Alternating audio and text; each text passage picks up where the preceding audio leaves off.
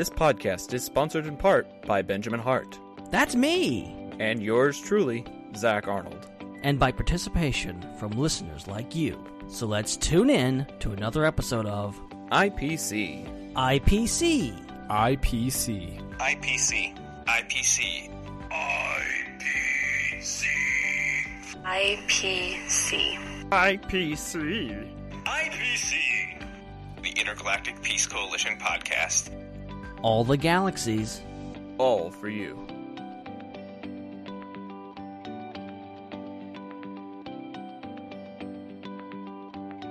IPC Assemble!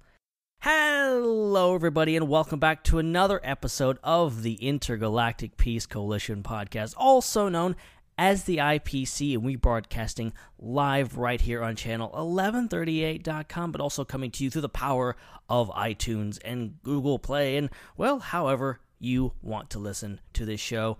We don't care. As long as you're here, you're listening, whether it's live, whether it's in the future via favorite podcatcher, we are delighted that you're here. And uh, we've got a momentous week upon us. Perhaps by the time you're listening to this, it will already have been upon us because the end game is here. Yes, Avengers Endgame is upon us. And uh, no, we're not going to be talking about that tonight We because we, we, have not seen it yet. All right, we just haven't.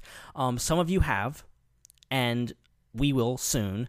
But for right now, we're going to be breaking down the entirety of the MCU, going to try to break it down and talk about what has been with the Marvel Cinematic Universe. And in the lead up to Avengers Endgame, we're going to be discussing all of that and more. But before we do that, of course, introductions are in order. If you are new to the program or you just have no idea what's going on and forgot who we are, my name is Ben, and joining me, it is my fellow podcasting Avenger, Mr. Zac Arnold. How's it going, man?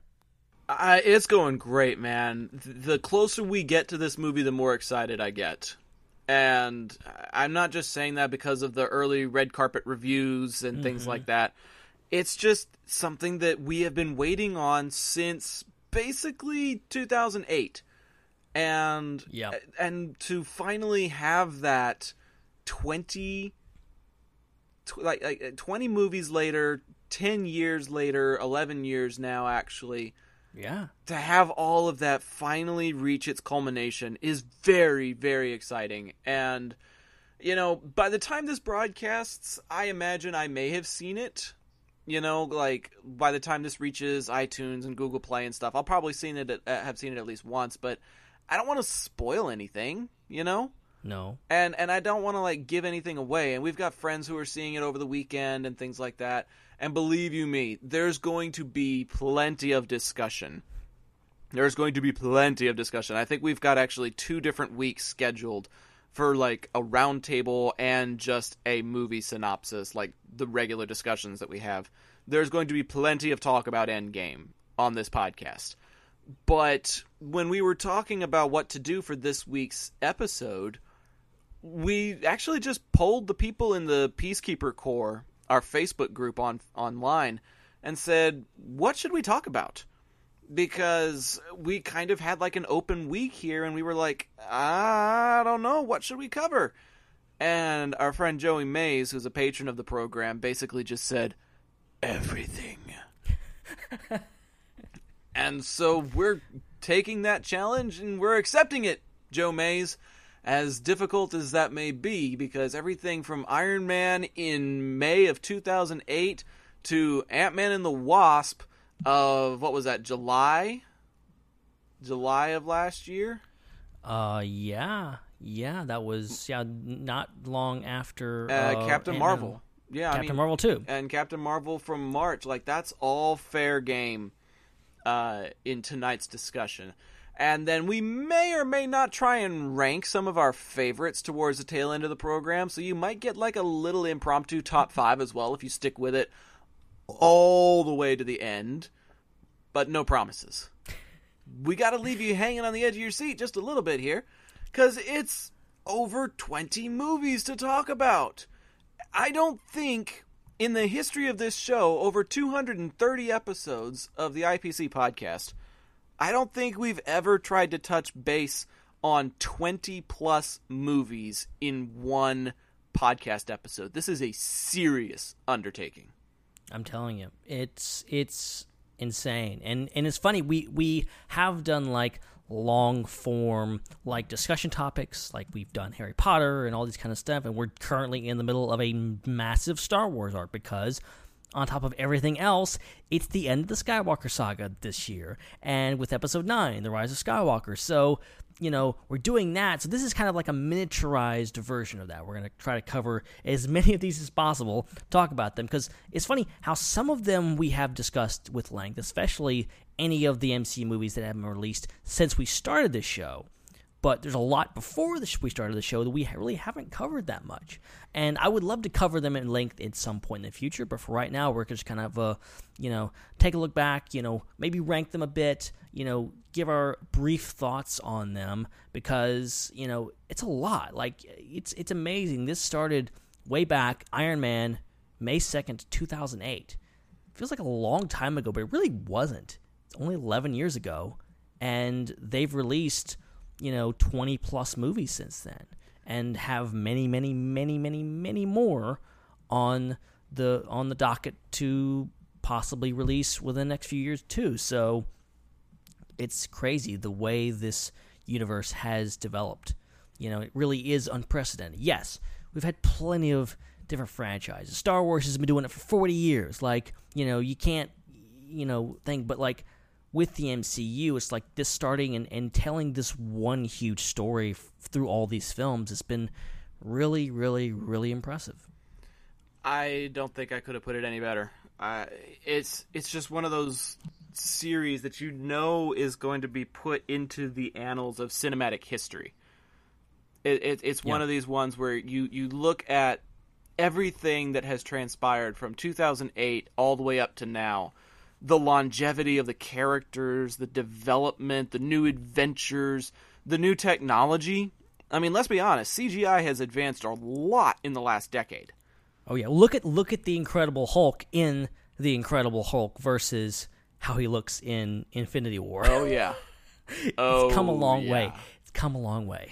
Oh, very, very much so. I wasn't trying to touch on that like specifically, but you went there, so I'll I'll follow your lead. We're gonna go to all the places tonight. I'm sorry, we just are. We literally are. We literally are, and I don't feel like we should waste any time either. I No, mean, no, no. We've got. There's let's- really there's really not much news to cover other than like especially Marvel news, like like that Endgame is like destroying all the box offices right now. The last bit of news that I heard was that there's some AMC theaters are going to be running around the clock, like not closing at night, just so they can get everyone in the theater to watch Endgame, which is madness. Wow. Madness. Like the fact that you're gonna people are gonna be going in like four in the morning to an AMC theater to watch this movie just because there's no other time to watch it is insane. I, I don't even know if I have the words for that.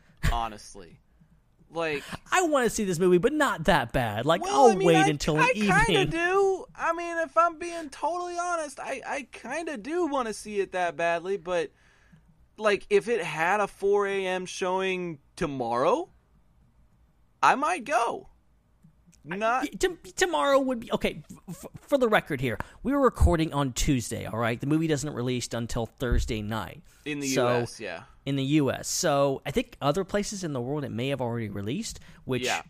I should say, Which is um, not our, our fair. good- our friend Dan Grievous, who is going to be who is in Bulgaria, he's going to be seeing it tonight, I believe, um, or, or tonight for him, tomorrow for us. Um, yeah, yeah, I am super envious. So if I had the chance, maybe. But um, oh man, it's this movie is gonna break some box office records if that wasn't already apparent. Uh, yeah, no, I mean, so here's here's the deal. Talking about the box office, I'm curious what the numbers are going to look like when all of this is said and done. Considering Yeah. considering what Infinity War accomplished and considering how much of the story Endgame is supposed to be wrapping up and solidifying for us, considering what a worldwide phenomenon the Avengers have become, like I don't I don't mean to compare, but the Justice League ain't got nothing on the Avengers right now. No, Uh, They no, ju- they just don't. not. It's a fact of life. It's not trying to create a rivalry. It is a fact. It is a cinematic fact that the Avengers are the top superheroes in the movie industry right now. They're probably some of the top dogs in the movie industry, period. Even if you're not like a superhero action movie fan per se, you have heard other people in the movie industry, you have heard other people in pop culture discussing the Avengers. Yeah. It's it's just part of the culture now. People Yeah, it- people make people make references and then people use Captain America to say, I understood that reference. Exactly. Well, it's like it really has and as a massive Star Wars fan, I can honestly say Marvel has got to Star Wars level. Like I think in some ways it's surpassed it in the just the amount of pop culture, in the amount that like it's going to be interesting later this year like to see how Endgame stacks up with the box office and how Episode 9 stacks up. And even as a Star Wars fan who I think like Rise of Skywalker is going to be amazing. Like I'm going to see it like way more times than Endgame. I'm not. I'm- honestly curious to see like which movie is going to come out on top because I think there's a very good chance Endgame could totally steal the show, and you know it's gonna win. It's just like wondering how big it's going to be. Like, is it going to be? You know, we know it's going to be big, but like how big? And I don't know. It's it's going to be really really interesting because you know, Infinity War was big, but big with like you know this I think is really we know it all hand it all comes down to here. This is it for the MCU, and it's going to be you know kind of a clean slate after this, and people are going to want to see this one. Clean slate ish. We've we've heard some conflicting reports that Far From Home is actually going to be the movie that closes out this phase of movies, which I thought Endgame was going to be the closing phase, but I, I I hope it's a clean slate because I would like to see that kind of moving forward. Mm-hmm. But a lot of that is still just kind of up in the air. So I'm Well, it'll be it'll be a clean slate in in the sense that I think it'll be a good if you've for like Avengers one to now. This is that story coming to a close, and they're Yeah. calling this all the films leading up to Endgame the Infinity Saga. And talking about the Infinity Stones, Thanos. They've I mean ever since you know Avengers one, they've been setting all this up. I think it's going to be a closure for that, but still a setup for the next phase of Marvel films. And who knows how long it'll be until we get another big event like this that ultimately starting to lead up. And who knows be, who's the villain's going to be, who what the Avengers lineup's going to be. Like I don't know. I couldn't say. I couldn't say, and I really don't want to um, speculate on that too much. At least not tonight. Uh, tonight is more of a retrospective, if you will. Uh, Right. t- tonight is is a tribute to this Infinity Saga because of everything that it has helped kind of get us to this point. You know, even even the Incredible Hulk. As as much it, as it all counts. as much you- as that pains me to say it, even the Incredible Hulk is part of this uh, this Marvel Cinematic Universe and is going to be discussed tonight. What I'm curious about is if we've got 20-ish movies to talk about, how are we going to get all this done in one podcast? um, Are we going to have I- to dedicate like three to five minutes per movie and just like jump, jump, jump, jump, jump, go from one to the next? Because I'm a little overwhelmed right now. I have a feeling there's there's certain ones that we won't spend too much time on. I will just be like, yeah, seen that one. Eh, let's move on. I'm curious. I don't. I'm not saying which one that is gonna be, but you know, whatever. I'm, I'm really curious which one your eh ones are. I know which ones mine are. Look, as big of an MCU nut as I am, like there's a fair, there's a there's a lot of these that I've only seen like once or twice, and I really have no no interest in seeing them again. But that's neither here nor there. Iron Man, May second, two thousand eight, mm-hmm. the very beginning of this whole MCU thing, and it really like I remember when this movie came out, but it wasn't. I don't think anybody really realized like if this is going to be like this is it because like think of how many cinematic universes have been started and never came to be. Like them saying, "Oh, we're starting up a Marvel Cinematic Universe." No one actually paid attention to that. Like it wasn't until you know, you start seeing Iron Man and other things, and you start getting these other movies that are actually referencing each other. But Iron Man, on its own, I think is great because it totally works on its own. It's totally a great movie just by itself, and it still lays the foundation for this grander universe. No, I, I agree because without the success of Iron Man on its own, you don't have all these other movies. Right. You really don't. Like, if it didn't have the box office that it did, if it didn't have the popularity that it did, then there's no call for Feige and the rest of Marvel to try and create everything else after it. You do like one or two others, and you're like, okay, this is the trilogy or whatever, and then you start working on something else.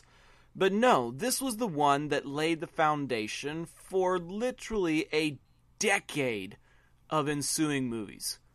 And that's just unprecedented. It's it's crazy, it's ridiculous, it's unprecedented, and frankly, it's pretty amazing. It is. It's uh, just what they did with this, and you know now you've got Jon Favreau working on the Mandalorian, which we just talked about last week, and all this kind of stuff. Like he, I don't think he, he still doesn't get enough credit for like what he did with this movie and what they were laying the groundwork for, and still like they were really taking their time. And I think that's the. I don't want to keep bashing DC tonight, but I think one of the things that DC I think got wrong with a lot of their stuff is the fact that they went they were too heavy-handed with the connections and trying so hard. I think Marvel did this right because it started small. Started with just Iron Man, just one person, one hero that really wasn't even an A-list hero. Was Iron Man? I don't think back in the day was really that big of a deal in the Marvel comic universe. But taking that character and go, we're gonna, you know, cast Robert Downey Jr. was, which is crazy to think right now, but wasn't a you know huge star back in the day. But you know, getting him on board with this and creating this lovable hero, I think it. I think it just they did it so right. I think starting small, starting with just Iron Man, and then working your way up, and then you have that end scene with Nick Fury showing up. You know, establishing, hey, there's a bigger universe here. Stuff's happening. Um, and you know, further films, you know, it just starts to become more and more clear. Well, it it, it does, but it also takes a while. Yep. It it really does. If if we're being honest, going from Iron Man to the Incredible Hulk, Mm-hmm. that movie could have. It did not, but it very well could have killed the franchise. It it it could have because I think I think yeah, it had some problems, obviously. And it it's definitely seems like the odd one out out of all of them because of the the fact that Edward Norton is the Hulk and you never see him again and most of the char- characters in this movie you never see again except for General Ross who does show up in Civil War way back in the day. And you do have that one, you know, Tony Stark cameo at the end, but other than that it feels very isolated. And I think I think Marvel Studios at this point was committed to doing this no matter what. I think they were committed to keeping this going, even though Incredible. I don't know what it made money wise. I don't know what it made critically. I know I've only seen it once or twice. I, again, it's one of these that I, I really have no interest to watch it again. Like it's it's one of those MCU movies that's just kind of meh for me. Um, I think that is the case for a lot of people, but like they took this in stride. They were just they did this. It kind of worked. It kind of didn't, but they kept going with this, and they already had, I'm sure, other films in production and whatever to keep this going. But I think, you know, the fact that they didn't and let Incredible Hulk kind of drag it down, they just got okay, you know, that didn't work. Let's keep going. Yeah, th- taking it in stride is probably the nicest way to put it. like you're you're you're you're being a lot nicer to the Incredible Hulk than than I am. Well, be not nice to it. Go ahead. Uh, it sucked. I've seen it once, and I don't care to see it again. It is one of the very few movies that I don't have in my extensive DVD collection. I I did a, a check of my movie library to see which MCU movies I did have. I've got 18 of the 21, 22 that we're talking about right now. Wow. And Captain Marvel isn't available on disc yet. So you know, there's there's a couple that I don't own, but for the most part, I've got just about everything in the MCU. If you want like an epic MCU marathon, I'm your guy. okay, but I'm not gonna subject you to the Incredible Hulk. You can have him show up in the Avengers, and it'll still make perfect sense in everything. the The entire context still makes sense. Yeah, I would be like because like I would love to show the MCU to people that aren't like especially people in my family or whatever that aren't like up to speed on what's going on. I would feel really weird showing them this movie because I feel like it would confuse them more than anything. Being that you have Edward Norton, Dude, As it's it the still Hulk. confuses me. yeah, Like I'm I'm somebody that's super ingrained in this and the storyline and the acting, the portrayal, like there's very little about it that fits within the context of the rest of the MCU. I just I don't care for it. I It's- really yeah, don't. The especially as I said earlier, that Hulk does not age well No, at all. Does No, not look good. it like does not. like talking about continuity, like that Hulk doesn't look anything like just design wise looks nothing like the Hulk we have today. Like once you get to the Avengers, there was kind. I mean, yeah, CGI improves whatever, but like they were trying to like keep it together as far as continuity wise. Incredible Hulk is just way out in left field with like the design wise. I don't know. 15, 16, 17, 18, 19, 20, 21. That explains it. What? I'm st- I'm still trying to uh to to rank these movies as best I can. Oh, you're doing that. Okay. I'm I'm doing I'm doing a ranking, yes, and apparently I double counted something. Oh no. And so now all my numbers are messed up and I'm like, "Okay, where's the discrepancy here because I've got like a blank space and I'm not Taylor Swift." But um. Sorry, I couldn't help it. Yeah, I hear you. Okay, so let, let's go on to another one. Yeah. the next one, and it's just now dawning on me how great this universe started with Iron Man, and then it took a dive with Incredible Hulk, and it didn't come up much from Iron Man 2, in my personal opinion. Well, your personal opinion sucks, Mr. Oh, really? Oh, really? You love Iron Man 2, all right? I am in the very tiny camp that actually really enjoyed Iron Man 2. I enjoy like the first 10 minutes of Iron Man 2. I And then enjoyed after like it, it's a all. snore fest. I enjoyed like all of Iron Man 2. It's the first time that you see his suit being able to come out of something that doesn't look like a giant display. He's, I- he's the, the suitcase, the suitcase armor is crazy awesome. I will give the it that. The suitcase armor is crazy awesome, and the fact that the antagonist is somebody that actually has a reason to be fighting and going after Tony Stark is another really, really great reason to stand up for this movie. In my I want opinion. my bird.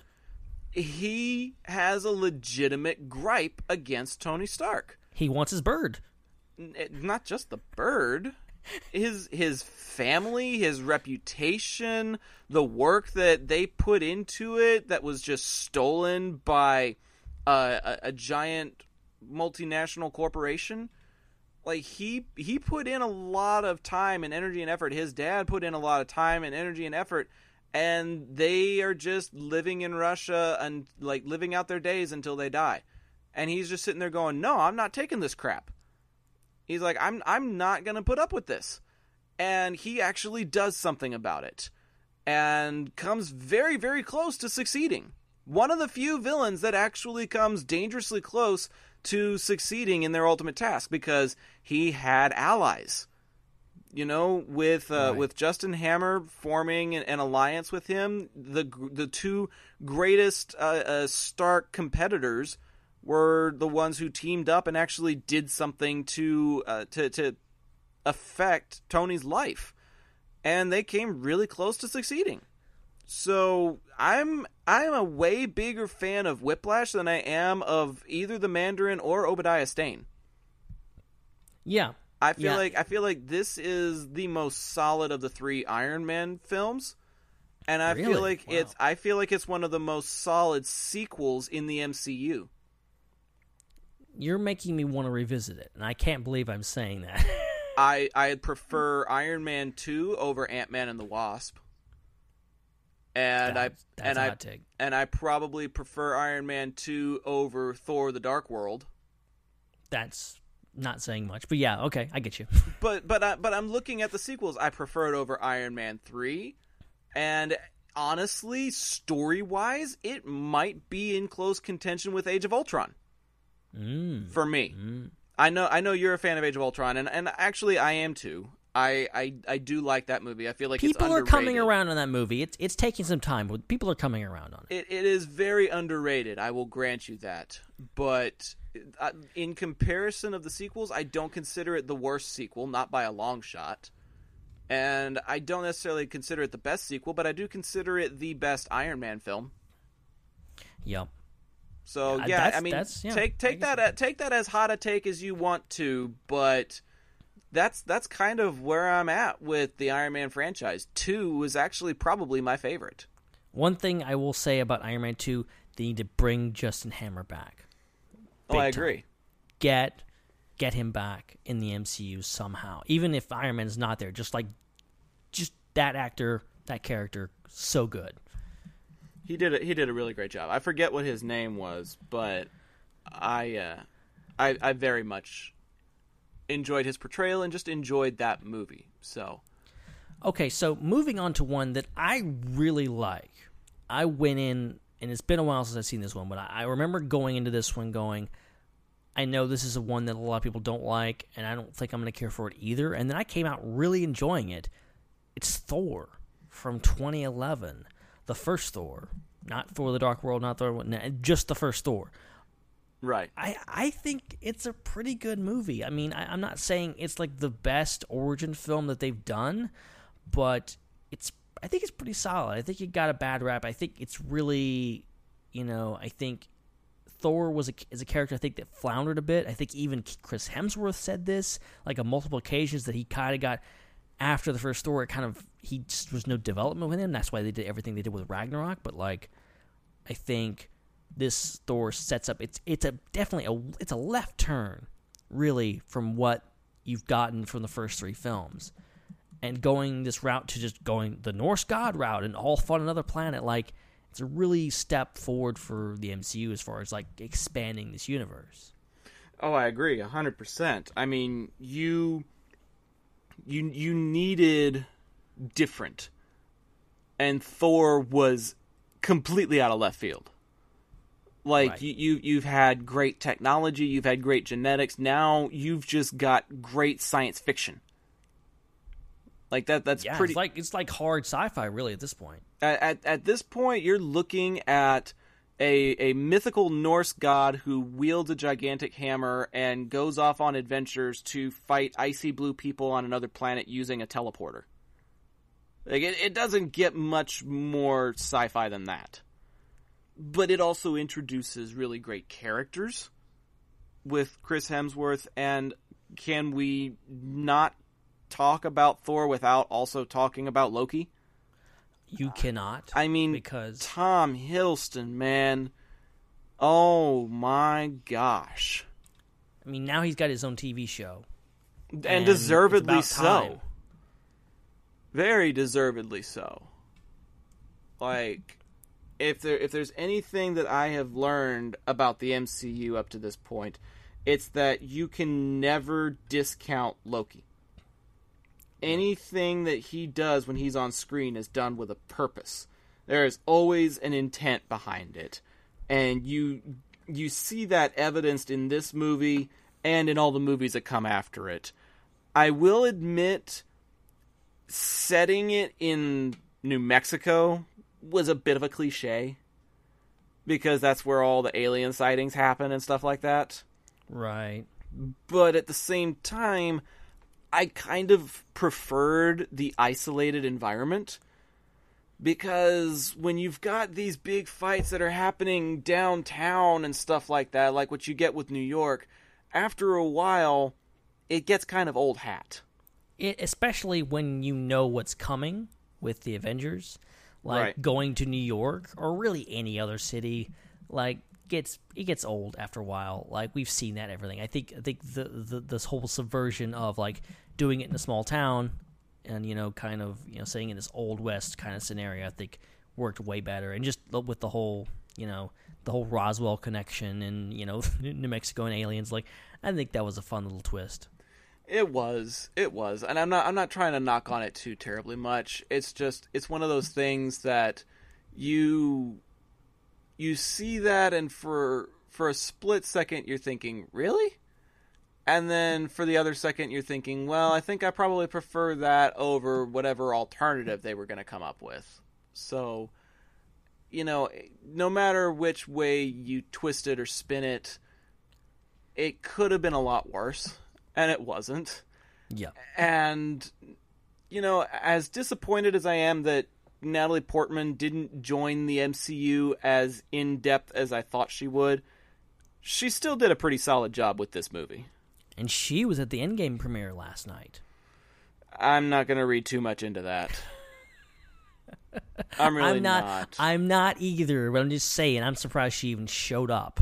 Like I'm just under the impression that Natalie Portman was done with Marvel, but maybe not. I don't know. or maybe um, they paid her to show up. Do they really pay you to do they pay actors to go see movies? I don't know. They I they don't okay, so I feel like there's a whole business within the business going on here. Oh, definitely there is. because when you are going to these types of things, you want to put on a good face. So even if you're at odds with one another, you want to put up a unified front, and so you make deals behind backs and under tables and stuff. For all we know, Disney may be putting money into Portman's next movie project or something. Who knows? But you know what? She was great in the first Thor.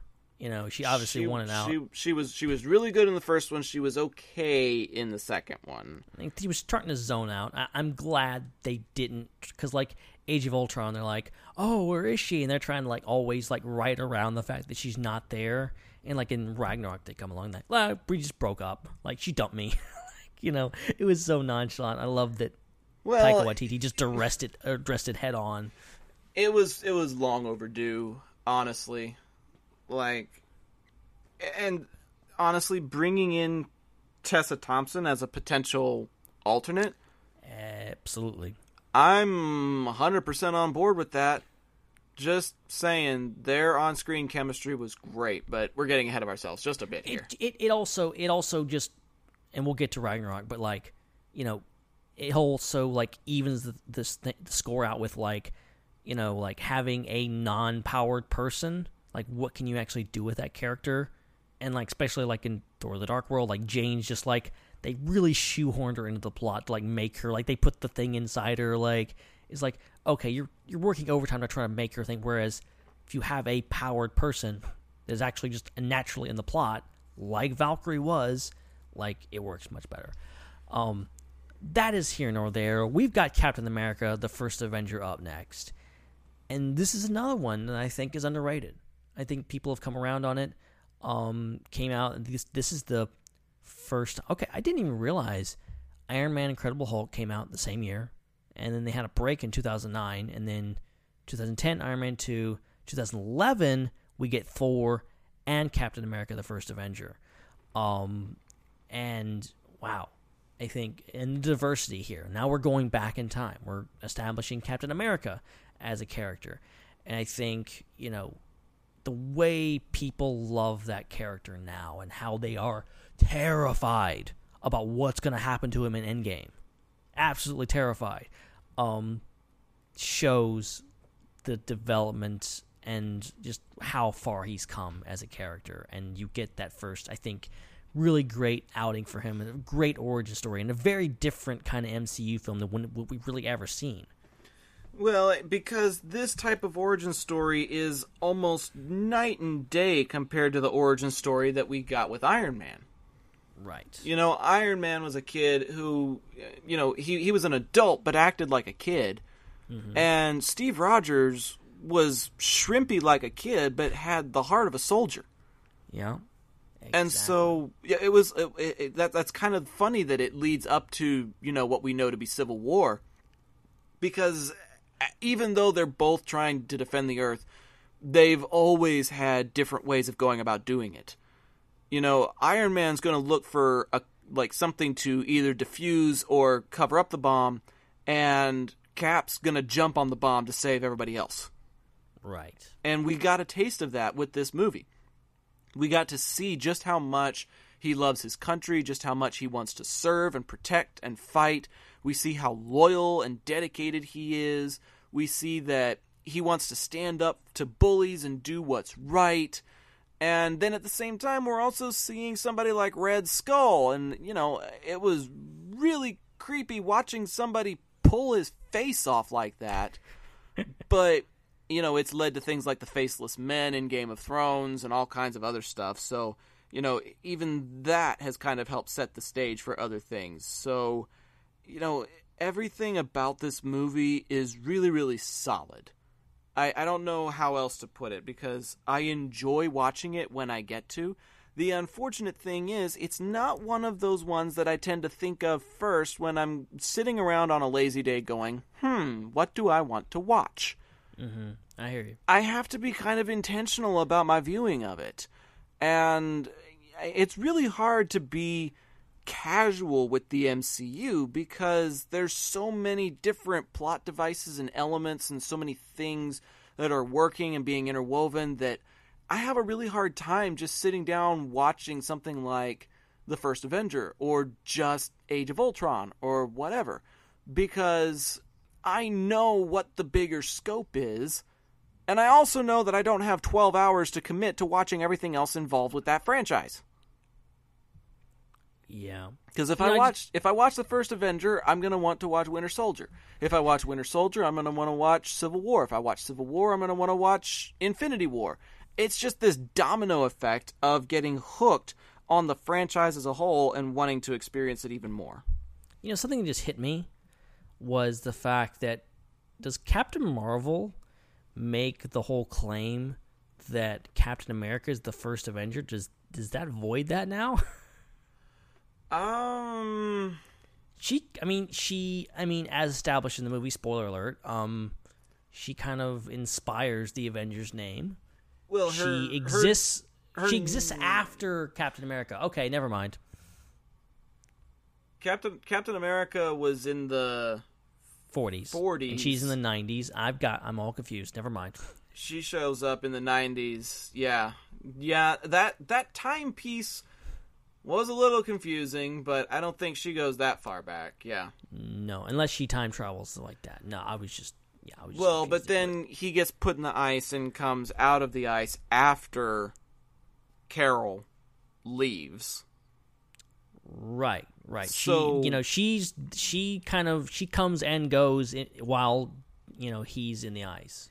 Well i guess he's technically and officially the first avenger even though the avengers hadn't been formed yet And he's unless they come back and retcon it, like he's the first superhero in the world. also true And they actually say they actually say that, whereas Captain Marvel came along well after it. Ant Man was around at some point. I think he was more like the '60s. I think. ant-man was from the 60s Well, uh, the original Hank Pym Ant Man. Oh the original okay Yeah, Okay. Yeah, but even then, that's that's still yeah, Puts- way after. that still puts him two decades after Cap because he fought in World War II. Right, right. All that is to say that uh, there's a lot of superheroes in this uh, little universe, and they you all think? they all get their uh, well, not all of them, but most of it. Can you imagine if we saw all these movies in like order? Like you'd be wondering, like, well, where is Captain Marvel in the Avengers? Like, where is she? is she gonna show up? No, you gotta wait two more Avengers movies or three more Avengers movies to actually see her. But uh, the Avengers, May fourth, two thousand twelve. It all comes down to here, and this was really my first being my first time being cognizant of the MCU existing because we'd seen so many different movies Fantastic Four, Spider Man, you know, it, Iron Man, Incredible Hulk, X Thor. They all seem like the same in sequence, just like they were in separate universes. This is the first acknowledgement that, holy crap, this is Like these all characters are really are connected. They weren't just blowing smoke. Like they were legitimately setting up a universe here. Yeah. Yeah, I I honestly don't remember which one I watched first. I'm pretty sure I watched Captain America first and then the Avengers and then doubled back and watched Iron Man and Thor. So, I I kind of missed the sequence just a little bit here, but that didn't take away from the experience. Oh, because Loki is just an intimidating presence on his own whether you know him from the context of Thor or not, you've got somebody as regally dressed and as pompous as he is. and one of the first lines in the whole movie is like, "We have no quarrels with you," and he goes, "An ant has no quarrel with a boot." And I'm He's like, so great. I'm like, oh, oh, dang! Like it just it set the precedent, and that precedent just kept expanding as you kept assembling the different Avengers. And even if it's assembling Natasha Romanoff, who you see again in Iron Man 2, that's another reason to watch Iron Man 2. Black freaking Widow, people. That's where she shows up. You don't have Iron Man 2, you don't have Natasha Romanoff. Just putting that out there. I hear you. But you've also got Bruce Banner in there. You've got Hawkeye that's you know not just making a, a glorified cameo appearance. You you've got everybody showing up in such a timely fashion. Whether that's you know going and getting uh, Tony Stark, or it's going and talking to uh, Captain America, or that's Thor showing up trying to intervene in the middle of everything and then deciding to join the fray because it's his brother just the writing, the action, the the different key sequences. Uh, th- there's so many different things that you can praise about this movie. They really did a fantastic job of taking all these stars of previous movies and putting them all together into one movie. And it set the stage for all these other joint assembly type movies that we get in the rest of this universe and they just keep putting it on a bigger and bigger scale and it's so impressive Yeah, it's and we've we've we've talked about this particular movie on multiple occasions, on multiple episodes. We did a commentary not that long ago, which you should check out because it was a lot of fun watching and talking about this movie at the same time. Um, but it's funny how Iron Man gets the credit for starting this universe, for introducing the idea of the MCU. But I think in the lead up to that, I don't think people realize like how much of a risk they were taking, how much this could have been a disaster. And we're talking about, you know, everyone's kind of like uh, pointing and laughing at, at DC right now with Justice League, but like it could have been the same thing with Marvel. A few screws loose and the Avengers could have been the laughing stock of the superhero community. But it wasn't. They got the right people, the right actors, the right script, and it all worked out perfectly. Um, I think the Avengers deserves the credit for proving that this kind of thing can work because it really never been done before as far as like connecting all these films and getting all these characters from these different films and putting them in the same movie and it wasn't a disaster not only was it not a disaster it was amazing and it broke all kinds of records and it blew people away and now here we are with the fourth avengers film um, that is literally you know blowing people away even more so now and breaking all kinds of records. So i think it, this was kind of i think feel like the avengers was the beginning of the mcu because it showed everyone what this universe was capable of. It was hinting at things and dropping hints and you know laying the groundwork but the avengers when it all came together. Well it's funny that you say that the the whole coming together concept it makes me think of the beatles. Come together. And then you go back right back to justice league with that. Uh yeah see that's the unfortunate thing is can't escape it. the the justice league used it and it was it was appropriate.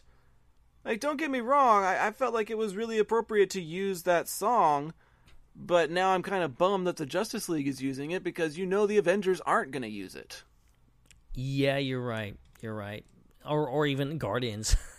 Yeah, Guardians isn't going to use it, although I am still betting money that Bad Moon Rising by Creedence Clearwater Revival is going to be in Volume 3. Hell yeah! I am would love it. still betting money on that. Every time I hear that song play on the radio, I can think of at least a half dozen different sequences that the Guardians could be using that song for their for their presence. Like ah I wish that was like an actual job, you know? Like I'm sure it's a job for somebody, but like I wish that was a more consistent thing where like you're working for a TV company or a uh, or a movie company, and your job is to just come up with songs that fit in the soundtrack for your uh, for your series. I I- want that job. I think like my knowledge of classic rock and and some of the more modern songs that you could put into like appropriately and I could also notice that if somebody made a suggestion for something I could nix it and be like ah, no we're not doing that you know what my you know what my biggest veto would be it would be from I want to say it's season 2 of the Arrow Uh oh. where Oliver and Laurel get together, Oh no. and for some reason they decide to play radioactive over their lovemaking scene. There's some weird uses of music in that show. I will I will give you that. Thank God the show got better after that because if the series, like, or the season ended on that note, I don't think it would have been brought back. Oh jeez.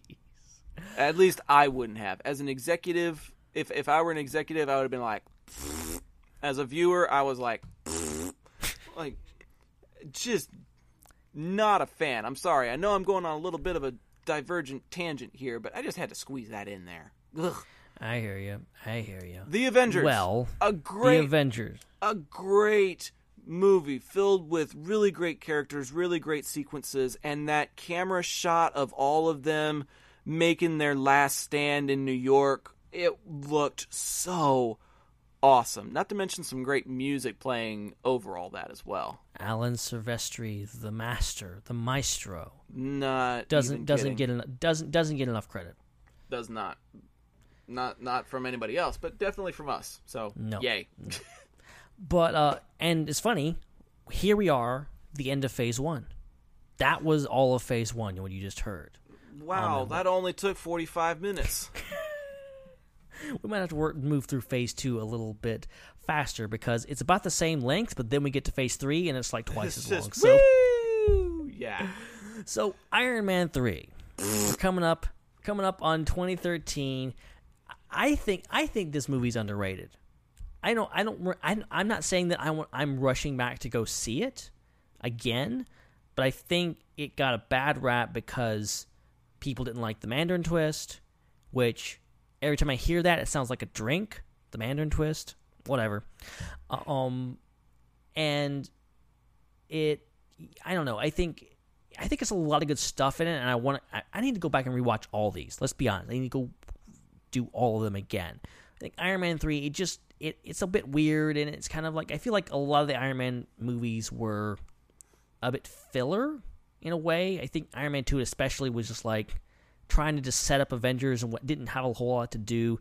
Iron Man three was more of the same, just kind of dealing with what was happening after the Avengers and kind of was doing kind of overtime for like his PTSD or whatever.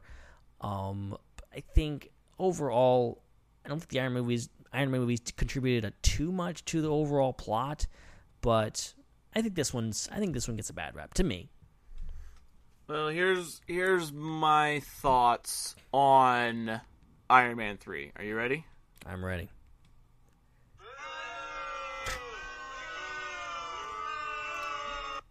I should have seen that coming. I should have seen it coming.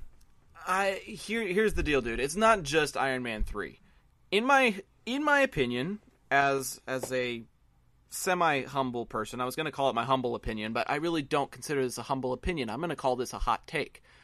Um in my opinion, 2013 was a dark year for superhero movies. Oh, You had Iron Man 3 in May of 2013. You had Thor the Dark World, November of 2013, and smack dab in the middle of that, June of 2013, you had Man of Steel. Oh my gosh. 2013 sucked for superheroes. It was abysmal.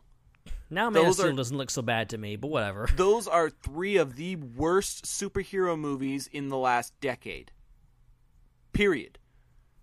Three of the worst. I was going through my, my MCU movies ranked, and Iron Man 3, I ranked 20 out of 21, ahead of only The Incredible Hulk. Wow.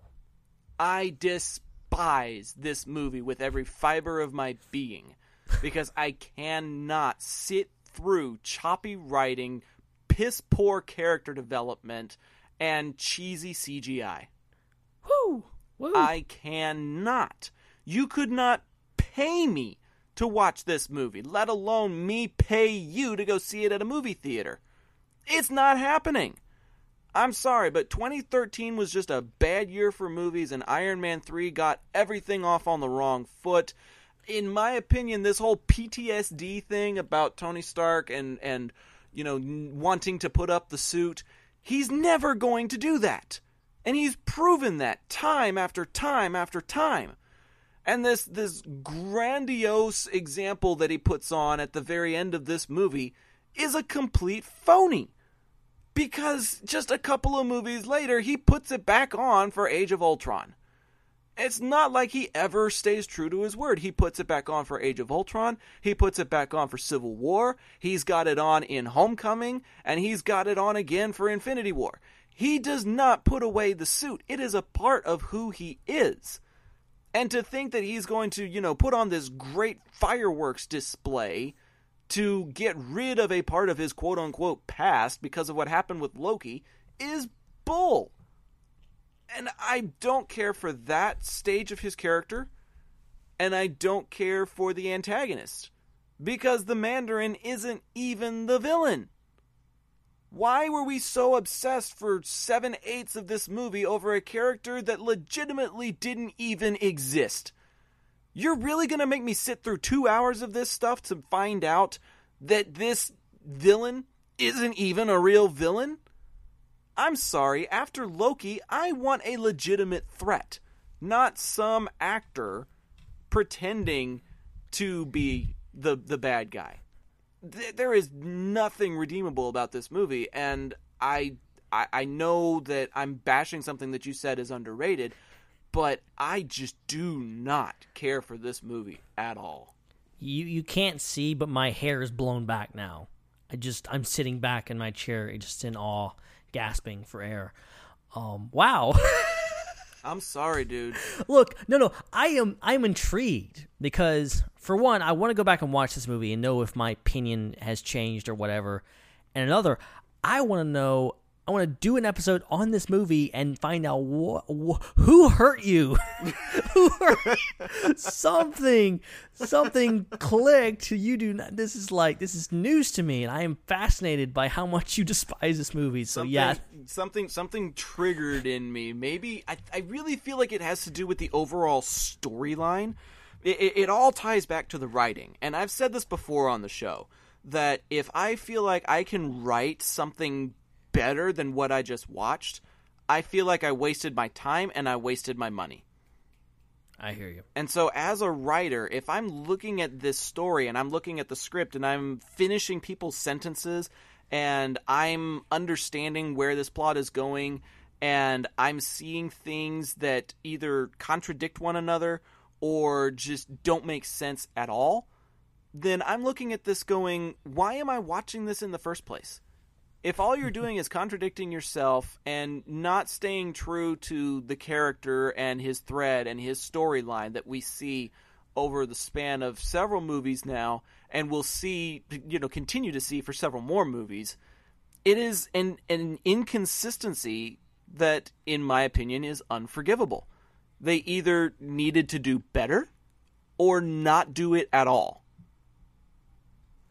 so Yeah. either either write me a better Iron Man 3 or just don't make Iron Man 3.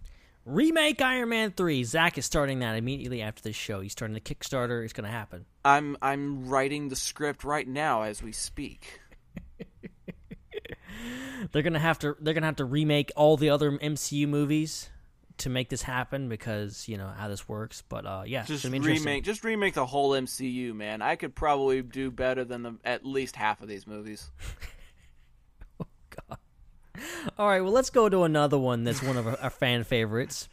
Thor the Dark World. Is this a fan favorite though? Um, I was being sarcastic, sir. Oh.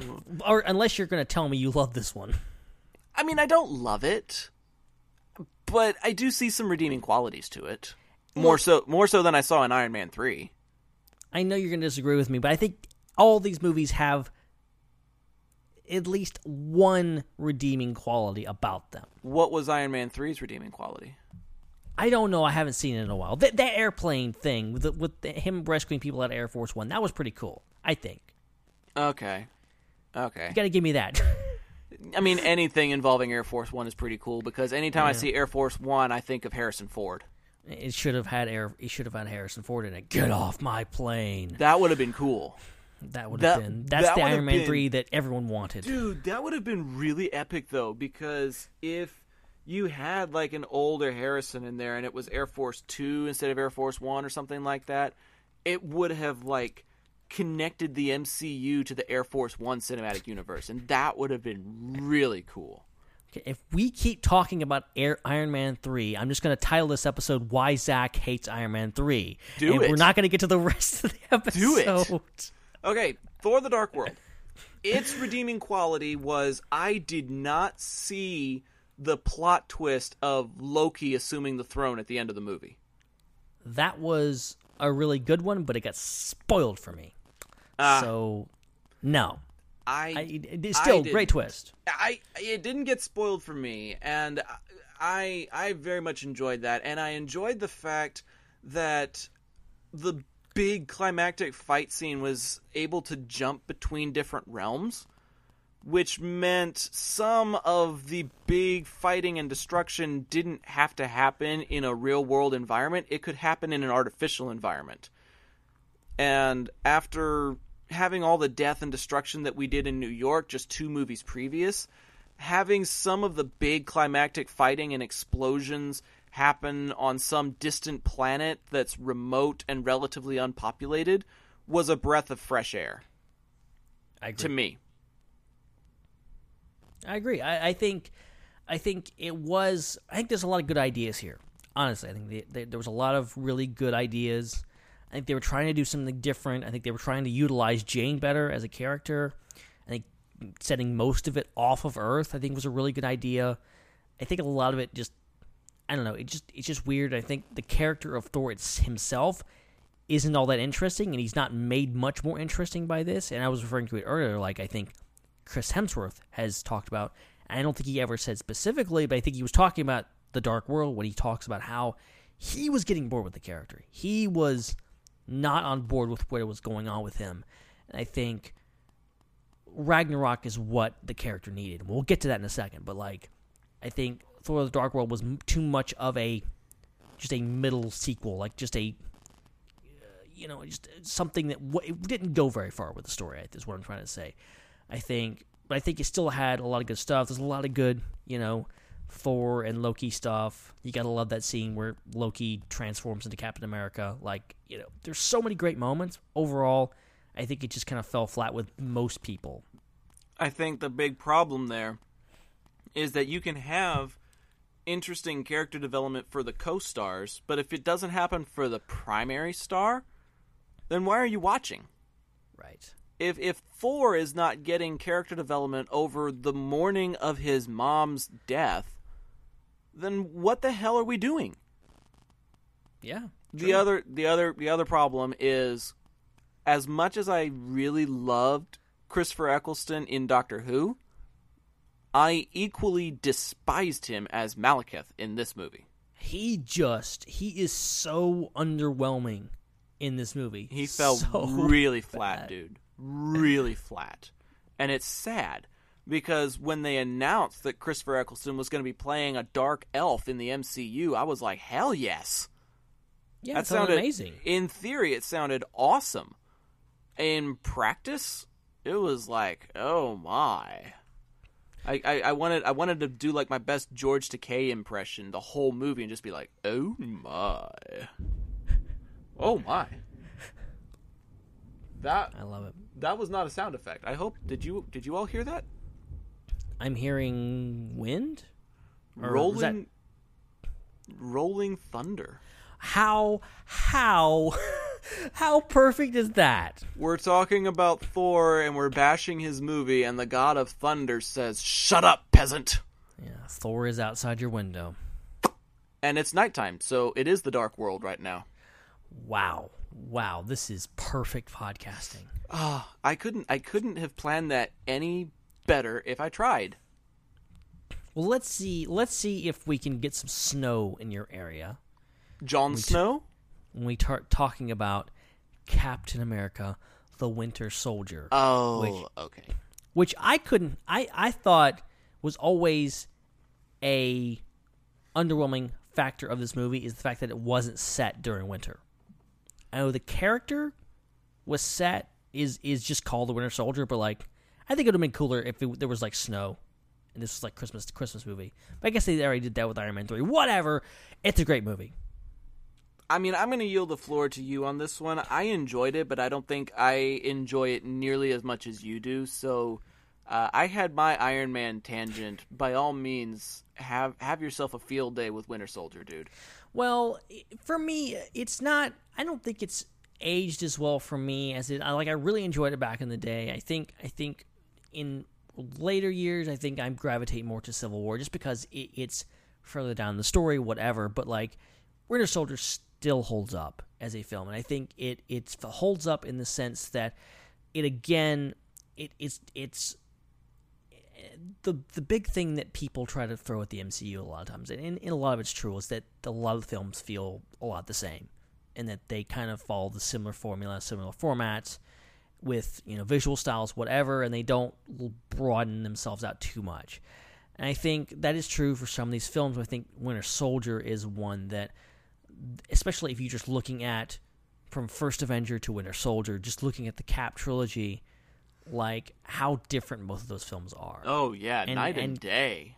and doing this in a way that was very very you know timely with you know the way the government. I think it was just like a year after what happened with snowden like in the news like all that stuff with like the leaks and stuff like that with the government. And here you are with this superhero film this just superhero movie for kids talking about like government surveillance and as Cap says, putting a gun to people's heads and calling it security and having Hydra come back in this really interesting way that no one saw coming. It's this great modern film that is, you know, yes, dealing with Captain America punching Nazis again, but a completely different way. And I think it modernized the character of Captain America and helped him grow up. I think a lot of his Avengers stuff was him about kind of being kind of goofy at times. I understood that reference. We love that Cap, but ultimately he had to change, he had to grow, he had to adapt into the real world, into the modern world. I think Winter Soldier did that and helped him become this really grounded character and also putting us so much more energy and emotion into that character when it comes to his relationship with Bucky and him coming back and all this kind of stuff. It's a masterfully done film. It is so great. It's one of the best, I think, in the MCU. I'm not going to say it's the best, but it's one of the best. It's definitely up there on my chart, and I think it's definitely one of the fan favorites going still to this day. I mean, it's in the top ten for me simply because of the Hydra reveal. Oh, when when when he comes out of the ice, we just assume that Hydra was defeated over time because the Nazis were defeated. And to find out that they have infiltrated our government and our very essence, to to know that they are like a part of us to a certain degree, and even a, and even a very influential part of Shield. Like that was a big deal. And it was also a really big deal on Marvel's Agents of Shield. Mm-hmm. Oh yeah. By then, that show has launched, and not only did the Hydra reveal pop up in Winter Soldier, but it ended up influencing the direction of the TV show as well. And I think that's another influential piece of this movie that people tend to forget about sometimes is not only did it affect things in the MCU, the the cinematic universe, but the television universe as well. Uh, that's what I. That's how I experienced that for the first time. I didn't see Winter Soldier when it first came out on like opening weekend. I saw it like a few weeks after. I watched Agents of Shield when it came out because it's a TV show and I had more access to that. And that's how I found out about the the whole Hydra thing is through that TV show and how it interfaced with that. And that was so well done. Like say what you will about Agents of Shield, especially that first season. Like that was so well done with how they connected those two back when the show was actually connected to the MCU, which it really isn't anymore. Um, but it's still really. great. It's a lot better than it used to be, but also is it's completely disconnected from the MCU. But It's they're probably, really doing. It's probably better because it's disconnected. If we're being honest, Honestly, you're right. It it's is. got a, It- it's got a lot more freedom of expression and creativity now. some of my favorite stuff is like from that show is like they did a whole, they did a whole arc on like LMDs and all this kind of stuff, like crazy stuff that had nothing to do with the movies. It was just doing its own thing, and that's when I think that show excelled. But this was one of the best moments in that show is the whole Hydra reveal and them trying to figure it out, and you know, watching the movie and then seeing that like where can they go with this? Like Winter Soldier, Shield is gone. What do you do? And of course, they yeah they bring it back. Shield is back after that, but like it's you know it was so intriguing, and I think Winter Soldier just shook up the MCU more than anyone really thought it would. Oh yeah, because up until this point, the big moments and the big shakeups had really happened during the Avenger movies. Right. And so to have a big shakeup during an individual film that's going to leave lasting repercussions throughout the rest of the universe was something that was rather unprecedented. Exactly, and it, and it really showed that any of these films could be momentous. It wasn't about like, I think It's not a- like I- you only show up for the Avengers movies to see what happens. You have to see the other stuff to get the full context. And it was it was the first time, and I think for me with these films, a lot of it has to do with like, okay, for for Star Wars, for example, I love Star Wars. I'll show up to What? anything. Yeah, I know, crazy, right? No, I thought Cra- James Kirk was the guy that you had a poster of. Nah, You don't have like 500 Spock action figures? Hey, don't be hating. I love Star Trek too. What? I love Star Wars. I will show up if it's on the big screen and has the Star Wars name on it. I will show up for it. Yes, I am a shill. You can call me whatever you want to. I am down for Star Wars. What if I- it's what if it's Star Wars Ewoks taking a shit? and they're literally just sitting on the branches. The stormtroopers are driving by on their speeders, and they're just trying to drop their dumps onto the helmets properly. Okay, now I have to figure out if I want to edit out this whole segment. wow. Wow. and for the record, yes, I would watch that. That's gonna be a Um, Disney Plus exclusive. Oh my god. My point is I will show up to Star Wars and see it however it is, even if it's that. But all- with the MCU, I love the universe, but like I am also invested in the story. And it's and, and, and I'm going to each movie and I'm not necessarily going to watch them a hundred times like I would a Star Wars movie, but I'm interested in where the story's going to next. I think Winter Soldier was the first one that like really solidified the idea that stuff's going to happen in each one of these things and it's one big long story. And you know, you can, you know, ultimately you kind of have to show up for every, each and every one of them in order to get the full picture. No, you're right. You're very right. Uh, and that and that's part of what I love so much about how interwoven these stories are.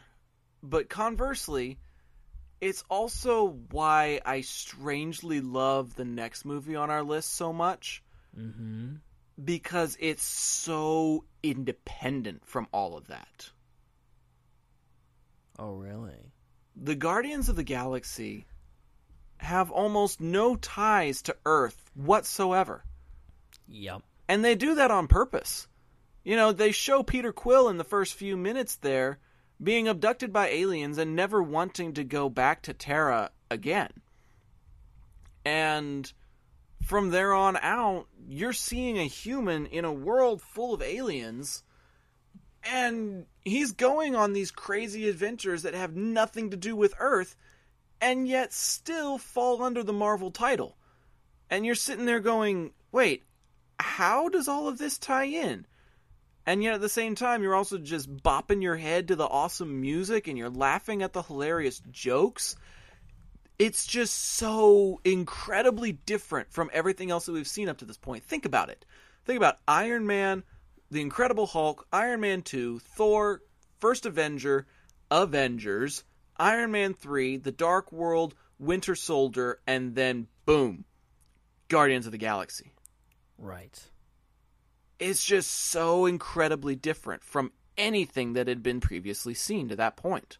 And if it hadn't had, like, you wouldn't even necessarily know it was a Marvel Studios movie, except for the fact that it has Marvel Studios on it and it's released, and they're telling you, oh, this is part of the same universe.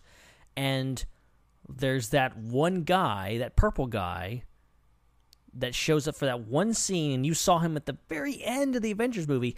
Other than that, there's no connections, and it's all about just this, this telling this story off and thing, and maybe one day it'll all come back around and it'll all you know tie in together. But right now, it's just its own thing, and I think that's what makes Guardians of the Galaxy work so well is that it wasn't trying to be because the next one we're going to talk about in a few minutes, there was one where, well, Ant Man. Ant Man had Edward, Edgar Wright, and there was a lot of push and pull between the filmmakers and that movie and and Edgar Wright because he wanted to do so many things, and they were trying to use Ant Man to kind of set up the next phase of movies Right. And it, it eventually Edgar Wright left because he was tired of trying to deal with kind of the whole studio thing. Whereas Guardians of the Galaxy, being that it was so out there and so on its own, it gave James Gunn the ability to just do whatever he wanted and just make the story he wanted. And then, you know, there wasn't any oh you got to fit it here and here and here. Like yeah, I think there was a little bit of studio with the with you know Thanos. Obviously, that's setting up what we see now in Endgame but ultimately he did what he wanted. I think that movie shines because of it. It is so much because it is just its own thing that is slightly connected to the overall story of the Marvel Cinematic Universe. I think that's why it shines so much. I agree. I agree. I mean, there's there's a lot of elements that makes it shine, but I, I completely agree with everything you just said. But in addition to that, was the soundtrack. Oh man. Yeah. Dude, that soundtrack was what got me hooked on oldies tunes. And I use that phrase hooked on on purpose because Blue Swede's hooked on a feeling being attached to the trailer that that that music just revealed to me that that is where I needed to go to find the music that speaks to my soul. For a long time, I had been searching for the right style of music when what I should have been looking for was the right era of music. And I found that with Awesome Mix Volume 1. From there, I found the Oldies station here in the Dallas area. And I have been listening to it regularly ever since because everything that they play is music that I sing along to, is music that inspires me, music that I enjoy, and it's all thanks to Guardians of the Galaxy. Redbones, come and get your love. I'm bopping my head and singing along to that. Uh, the Pina Colada song. I've actually made a cover of that that is a dedication to the state of Texas. Like, there's just so much inspiration attached to that music that you know, I, I will watch this movie just to listen to the music and sing along to it. Yeah, it's it's it's so like we talked about it before how Guardians of the Galaxy owns that music now. You can't listen to it. Nobody listens to that music now without thinking of Guardians of the Galaxy. Well, You can't. You don't hear Huga Chaka without listening, without thinking about Guardians of the Galaxy. You can't do it. except when I'm around my mom and she goes, "Oh, I listened to that in high school." okay, mom. but it's a great movie. It's got a great story, great characters. It's like the Avengers in space but with comedy. Yep. Hey, there's there's just so many different elements, and we've talked about this movie before on this podcast. I've been, I'm looking through this, trying to think of just how many of these different movies we've actually done reviews for on the program. I want to say, other than the Incredible Hulk, it's been pretty much all of them. Because I'm mm-hmm. pretty sure we did an Iron Man trilogy at one point, and I know we've done the Captain America movies, and I know we've done the Guardians movies. I know we did Homecoming, Black Panther, Ragnarok, uh, Infinity War, and Ant Man and the Wasp. Those are most more recent. I remember those. Did we do an original Ant Man? I feel like we did. Um, I don't know. I feel like I feel like we must have because by then we were kind of on an MCU kick. I'll have to go back and confirm. I can't I can't confirm or deny it today, but I I think feel like the main than- ones, the main ones we missed are Iron Man, Incredible Hulk, and the first Thor because we did maybe Dark World. Maybe I can't remember. No, we weren't. We weren't going that at that point. I don't know. I can't, I can't remember. See, I, we've been around for too long, man. Over 200 episodes, they kind of get jumbled together. Yeah, but I think we're kind of covering them all tonight. Oh, yeah, yeah, that's a thing, isn't it? I guess we should go on to the next one, shouldn't we? Maybe so. So the next one, as previously mentioned, Avengers: Age of Ultron, I think is another one that, in retrospect, yes, even I had issues with this one coming out of the theater the first time. Like, yeah, it's not a perfect film, and it's definitely kind of has I don't know sequel itis. It kind of it it's they're definitely like at this point in the MCU, they they know where they're going, but they're trying to set it up and they're trying to buy time for like, okay, we know we're going to Thanos, we know we're getting towards Infinity War, but like, how do we do that, and how do we stage this out? We don't want to do it on the second one, but I think Age of Ultron still does a lot. I think it does a lot of things, maybe even better than Infinity War. Honestly, I think it does a lot of things that I think Joss Whedon just knows these characters and he knows how to make them work and how to think and and, and did genuinely try. And I think Joss Whedon was out because I think the studio wasn't treating him the best. I think there was a lot of studio interference with this Age of Ultron, which is why there's certain things that didn't totally work. Like you have the whole scene in the pool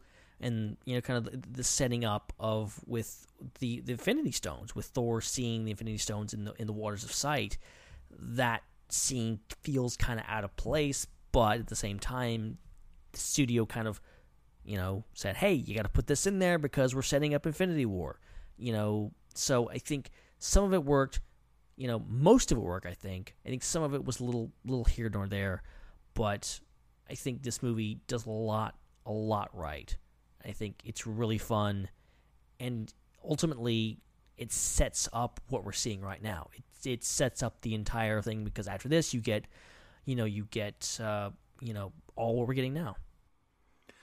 Uh, it's very true. It's, it's very true. Um, I like it because of Vision more than anything. You know, Vision was a great addition to the MCU, a great addition to the cast. Paul Bettany getting sentience instead of just being a voice revitalized his career. And it's not the first time that that's happened. You know, it's not the first time that somebody's career has been revitalized. We talked earlier about how Iron Man wasn't really like a it didn't have a big name in Robert Downey Jr., but then he became a big name more or less. And with his casting in that first Iron Man movie, it was something that was more or less kind of a, a second chance. It was like a career boost. and he really took that in stride and ran with it and made it his own. And I think the same is true for Paul Bettany. You know, now that we see him in movies like Solo, he's getting opportunities that he really wouldn't have gotten if he hadn't played the part of Vision or even Jarvis before that. So I think Paul Bettany's one of the one of the greater pieces of this puzzle and Andy Serkis as well. You know, I know I'm talking about some of the smaller, lesser known, lesser used characters in this movie, but they still make a significant contribution to the franchise. They still do a lot. And it's just it's fascinating to watch how all this unfolds because you know, you you've also got the twins in this. You've got uh Quicksilver and uh Scarlet Witch, which is a, another really interesting tandem and a really interesting, you know, look at who the Maximoff twins are and how strong they are together and how much stronger Wanda becomes when she's in mourning. Uh, little did we know that upset Wanda could actually be one of the most powerful people in the universe, considering what she did uh, in Infinity War. But I'm getting ahead of myself just a little bit. Right. Seeing all of those things was almost like a tease, letting us know the potential for what's to come. And then it's also probably one of the more referenced slash homaged movies because as we see in Ragnarok, hey big guy, sun's getting real low. Yeah. Like there are elements of this movie that get used in other movies, sometimes for a comedic point, sometimes as a reference to other things that are going on uh, concerning the Infinity Gauntlet or what have you. It is a crucial piece for that alone, being able to be referenced like that. But I think you're right. the The whole sequelitis thing is what makes it a contender amongst the better sequels, up there with Iron Man Two for me. But it's still kind of second tier behind a couple of other sequels that we have yet to talk about. Absolutely. And uh, one of those is coming up um, in the next phase. But we got one more movie. One more movie to, come. round out Phase Two, and I really, I really don't have a whole whole lot to say about this movie. If I'm being totally honest, I have a little bit to say. I'll I'll let you say it because I really don't have much to say other than his name isn't Scott, it's Crapbag. Where did that come from? Those of you who watch the show Friends, you know what I'm talking about. Oh my goodness. I get it now. I get it. Forgot. Paul Rudd's been in everything. So Also, Paul Rudd is 50. He's 50. He secretly possesses the time gem, dude. He's he's he's in that club. Jennifer Aniston, um, Keanu Reeves. They they just don't age. He whatever he's drinking or eating, I, I want it. Uh, they're they're in that club with um, Batman. What one of the Batmans you're thinking? One of, one of the Batmans, George Clooney. That's true. Clooney doesn't age either. No, he does not. Okay, But Ant-Man. I, I yield I yield the floor to you, Ant Man. Go for it. I won't go too far into this. Um, but I will say that I, I think I told the story before how like I didn't see Ant Man in the theaters, so I put it online to my fellow compatriots on online on Twitter probably. I was like, "Hey, I haven't seen this movie. Should I rent it or should I buy it?" And they're like, "Buy it. It's awesome, Ant Man." And I'm like, "Okay, I'm gonna follow your advice. I'm gonna buy it." I bought it. I watched it, and I'm like, "Guys, why did you tell me to do that?" Because I was not impressed. And I was like, and normally speaking, I buy movies. My general logic is if I'm gonna watch a movie more than once, if if this is a movie that I'm gonna watch once, twice, whatever, every once in a while, I will buy it. Otherwise, I'll just rent it or whatever. I'm not gonna. I don't really. I don't have feel the need to own it. Ant Man was not a movie that I really had a desire to watch again. So I didn't for a long time until a year ago when Ant Man and the Wasp came out. And I really enjoyed that movie, as I've said on this show before. So after watching that movie and enjoying it, I went back and watched the first Ant Man. And I was like, okay, guys, you, you got me. I'm glad I bought it because I'm glad I was able to go back and watch it, and I enjoyed it a lot. I think you have to temper your expectations with this movie. I think it's not meant to this be this another big chapter of the MCU. It's setting up some stuff. It's it's ultimately it's its own little story, similar to Guardians of the Galaxy. It's telling its own little story off in the corner here. It's not off in space. It's in San Francisco. Big difference. But Not by think- much. but it ultimately I think it did a lot of good. I think told a really good story, and I think it uh you know ultimately would uh I I think what we're gonna see in Endgame, of course, is you know I'll Yeah, tell you what we're good. gonna see. We're gonna see Ant Man flying up Thanos' bunghole and then expanding to giant size, and that's how Endgame finishes with purple splotches all over our screen, and it's gonna jump out at us if we're watching it in 3D. that's what I'm hoping for. Come on now. Um, all that is to say, I like Ant Man. I like Ant Man now. I appreciate it for what it is. I think if you haven't seen it in a while, go check it out again. I think there, it's worth a second try. I think it got a bad rap its first go round. Well, I mean, it's one of the movies that I own on disc, but it's only on DVD. Oh, There are some movies that I own on Blu-ray for reasons. and then there are some movies that I wish I owned on Blu-ray but only have on DVD. So, I'm still kind of in the process of like revising my library a little bit, but Ant-Man is one of those ones that I own on disc. So, I may give it another go, but it's just really really hard for me because all I see is Mike Hannigan. I see Mike Hannigan going on these adventures, and I'm like, um, excuse me, why are you flirting with Tauriel from The Hobbit when you're married to Phoebe? Like, I, I get my I get my universes really really crossed up with this movie. I I don't hate it, but I don't love it either I It- get that. I totally get that. it, it's very middle of the road for me, and I think that's what's most disappointing. Is there are a lot of really epic movies in the MCU, and Ant Man is just kind of there, and that disappointed me a little bit. I was like, oh, I thought, you know, you, you talk about not setting your expectations too high. You kind of almost have to when you've got movies like Civil War and Homecoming and Ragnarok. You know, there's some really epic movies in this cinematic universe. And then there's Ant Man. Yeah, I hear. With that note, we're going to take a quick break here and go to a commercial break, program identification, whatever you want to call it. We are through two out of the three phases and 12 out of the 21 movies. We're going to try and touch base on as many of these remaining eight as we can here in phase three as we continue our MCU recap on episode 235 of the IPC podcast.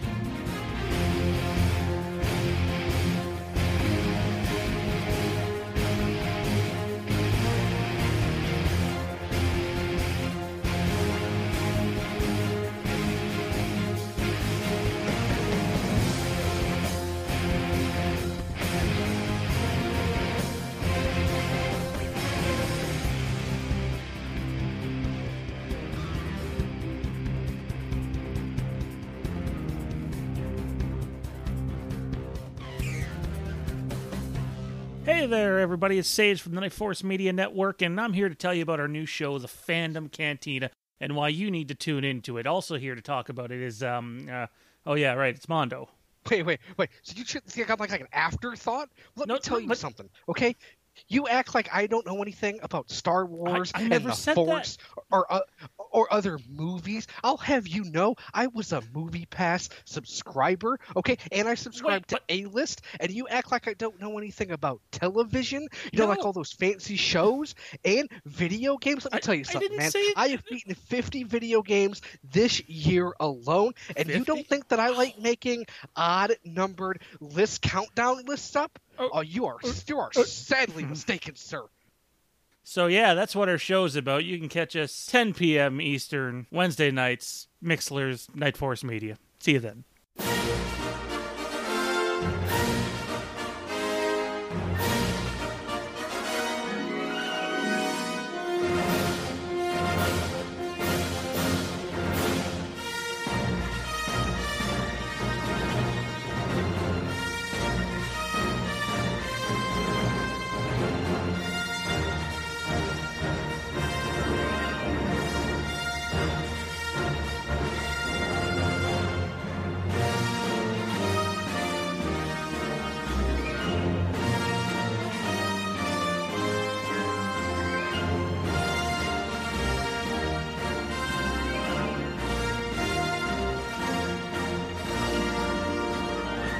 This is IPC.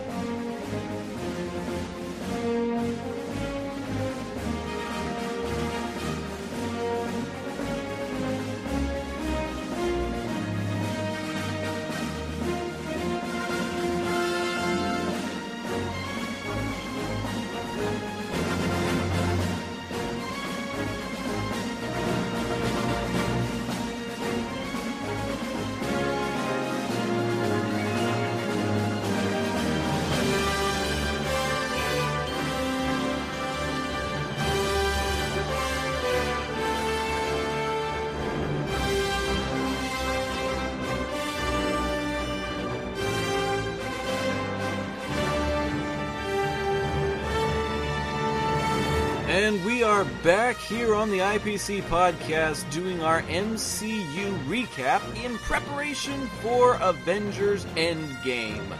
Uh, ben, I don't know about you, but going through these first two phases has felt a little bit like a roller coaster. Yep. Because we've had some really awesome highs like the Avengers and some really terrible lows like the Dark World. and then there's just stuff that's kind of middle of the road like Ant Man that we discussed before the break. And now we move into phase three, which kicks off with a really epic movie and kind of concludes, or quote unquote concludes, with a really epic movie. And I could be mistaken, but I think three out of my top five are phase three movies. I think so too. I think this is a pretty solid phase, in my opinion. Hey, it's it's really good. It's got a lot that's really really good to it. And actually, four, five out of my top seven are Phase Three movies. So there are some. There were some that just barely missed the cut, but they're still like really really up there for me. They're like top ten. Um, but let's go ahead and jump into it with May 6, 2016's release Captain America Civil War. Yo. I it's had a lot of hype. this movie had a heck of a lot of hype.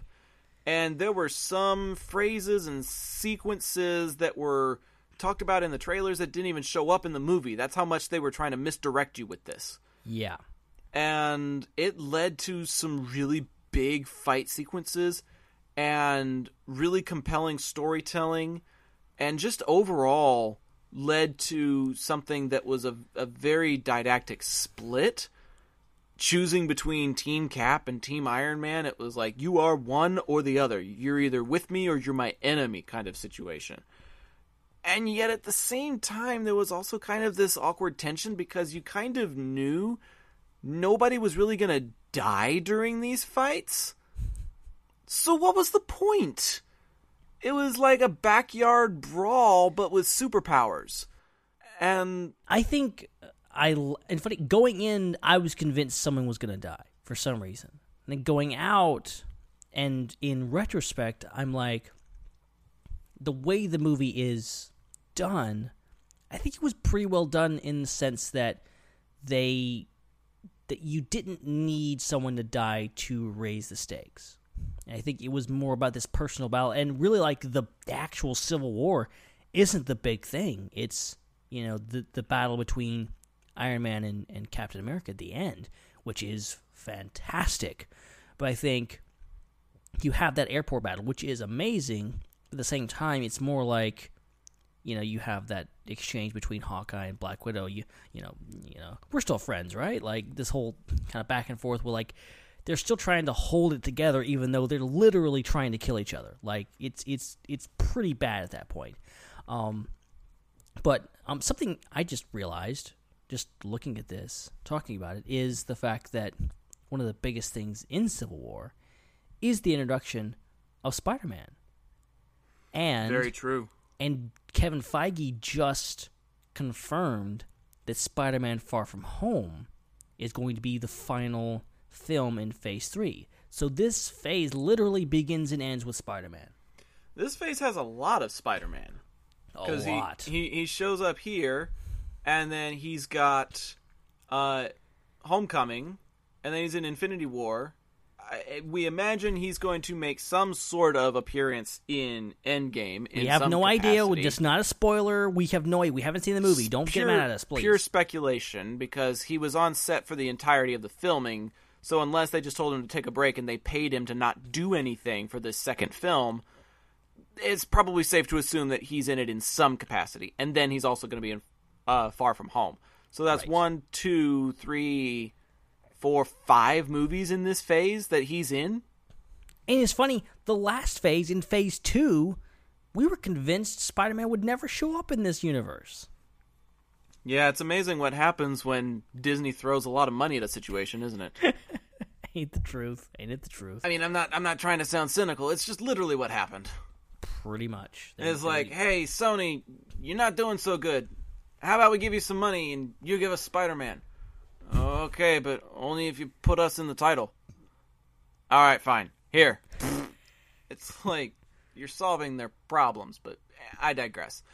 It was a really cool sequence because you had somebody really, really big and strong like Bucky, somebody that had made his presence known already, tries to take a swing at this kid and he just stops it and grabs it like it's nothing. One of the many awesome sequences in this movie. And it's not only the introduction of Spider Man, it's also the introduction of Black Panther. Absolutely. Uh, T'Chaka and T'Challa both show up in this movie. And you get a taste of Wakandan culture.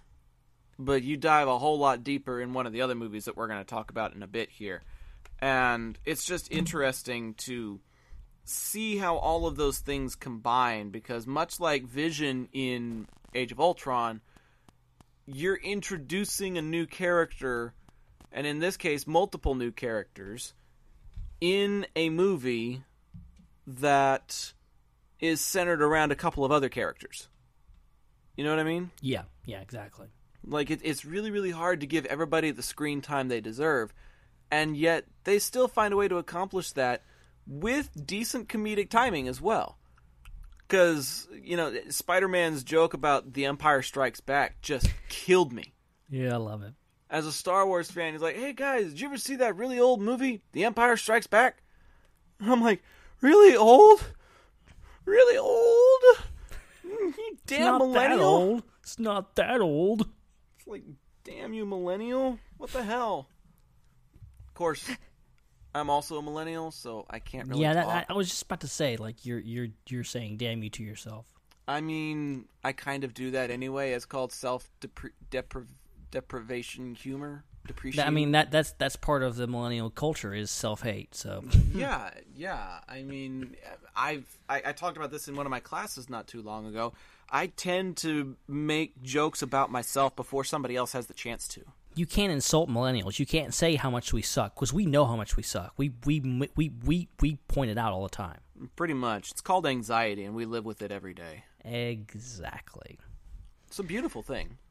It is. It is. Okay, so uh, are you finished Civil War? I'm sorry, I, I'm- didn't want to. I, didn't I'm. I'm more or less done with Civil War. Yeah, because we only have like five minutes per movie. It's it's not like we can do an entire discussion on this film and all the ins and outs of it. But suffice to say, the the twist at the end, the Cap versus Iron Man fight, you know, everything about it was just so meaningful and yet so heart wrenching at the same time.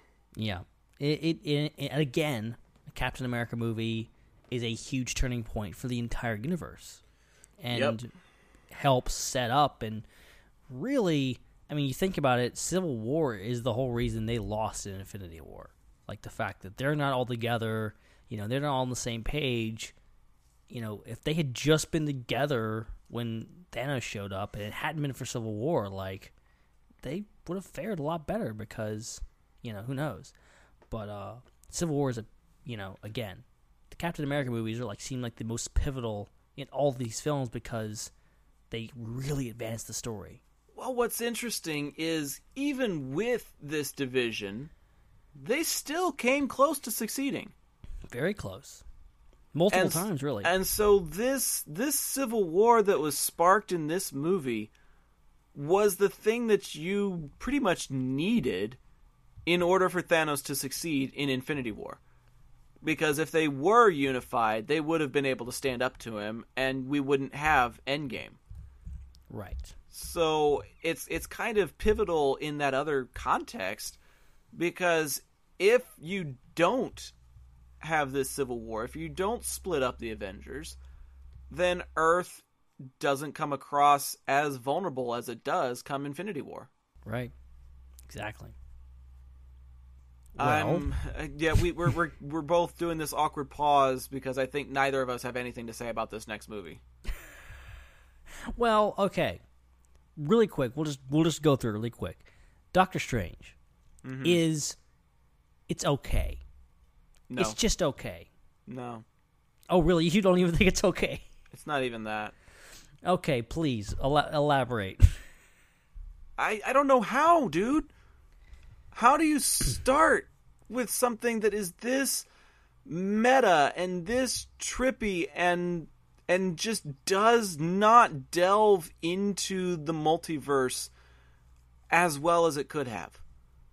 It it it like compared to other time travel type movies and other multiverse movies that I have seen or even TV shows like Doctor Who there's so many other ways that you can explore these phenomena. And doctor strange like taps their toes in the water on all of them but doesn't go deep enough to make any of it relevant or enjoyable. Yeah. And, I and and here's the deal. I i think it was great casting having benedict cumberbatch as doctor strange oh it's I fantastic I don't think the casting was the problem. I don't think the visuals were the problem. It was visually stunning. It reminded me a lot of Inception. I think it was the writing. yeah I feel like it was the storytelling and the direction that they took the story that ended up hurting it because it's technically an origin story about, you know, mystics and, and the magical arts. And a lot of it has to do with him as a mortal rather than as somebody that's learning the magical arts. By the time he's finally, you know, gotten the hang of it, it's really, really, really deep into the movie, and we really can't enjoy it all that much because there's not a whole lot of time left. And hmm. so that's why I still stand by my belief that Doctor Strange's appearance in Thor Ragnarok is a better story for him than his own movie. Yeah, I will That's, say that's I one of my that's one of my bigger hot takes of the MCU period. Aside from thinking Iron Man 2 is the best of the 3 Iron Man movies, I think Doctor Strange's appearance in Ragnarok is better than his entire MCU film. and I will say I can appreciate Doctor Strange to a point because it introduces the character for one, and it gives us the great appearance in Thor Ragnarok. It also gives him, you know, the the he's not doesn't, there's no need for setup when you get to the Infinity War. In Infinity War, he's amazing. He's one of the best parts of Infinity War, in my opinion. So, gotta appreciate it for that. But the thing is I don't feel like he needed an origin movie. Really? He could he could have been one of those characters like Spider-Man that just shows up in somebody else's movie and still makes an impact. He proved that in Ragnarok. I I don't necessarily disagree. I don't necessarily agree. I think I think regardless, I think the Doctor Strange movie could have been done better. I think he's too complicated of a character to just show up like Spider-Man. Because there's been Spider-Man had the he was established in several films prior. You had so many different origin films, and you know Spider-Man. You had Spider-Man trilogy, Raimi, Raimi trilogy. You had Amazing Spider-Man. People know Spider-Man. People really don't know Doctor Strange. So I think, for better or worse, you needed that first movie to introduce him. Well, then I'll switch gears and use Black Panther as an example. Black Panther showed up in Civil War and then got his own movie. Yeah, I think that works. That definitely Doctor works. Strange Doctor Strange got his own movie and then showed up in Ragnarok and Infinity War. I feel like the the the, the roles there could have been reversed. possibly. I feel like you could have had him show up in something like Ragnarok and then send him on his adventure, on an adventure as a master of the mystical arts. I don't know if we needed necessarily an origin, maybe a adventure movie with some flashbacks that explains he had an accident, he had to learn how to cope with these things, but I feel like his adjustment to the mystical arts could have been explained in a series of flashbacks while living in the present. And doing an entire movie dedicated to his exploration of these things and and tapping and touching and dipping his toes in all of these things, but not actually delving into anything. That's what was disappointing to me. It, it, I, I vividly remember looking at time travel, looking at the multiverse theory, looking at string theory. There were all these different things that people have speculated and had discussion boards full on before, and they like used subtle nuances of all of them and explored none of them. And I think that was the thing that was most disappointing was there was a lot of potential to choose a lane and go down it and they didn't go down any of them because it's an origin story. Yeah, I think it's it's it's pretty bland as an origin story. I will agree with that. I think it, it definitely kind of goes the same beats, and maybe takes a bit too long. Whereas I think Captain Marvel subverted that whole scenario. Captain Captain Marvel was living in the present and experiencing flashbacks. right? She Whereas- proved that that was a way you could develop an origin of a character without having to spend too much time delving into their past. Right. Right. Whereas Strange really leaned into like we're going to do a traditional origin story. There was nothing about his story that was surprising. No, not really. And uh, Tilda Swinton was a really interesting casting choice too. Yeah, I, I agree with that too. I Yeah. was I was I was surprised and I thought I'd be pleasantly surprised because I loved her as the White Witch in the Chronicles of Narnia. But I didn't really care for her in this one either. I I don't I don't really know how else to put it. Yeah, I hear you. It was it, it was an okay movie. I think I've got it ranked 15 out of 21. Hmm. I've got it ahead of The Dark World. I've got it fair. ahead of The Hulk and Iron Man 3. But I don't have it ahead of something like The First Avenger or Iron Man.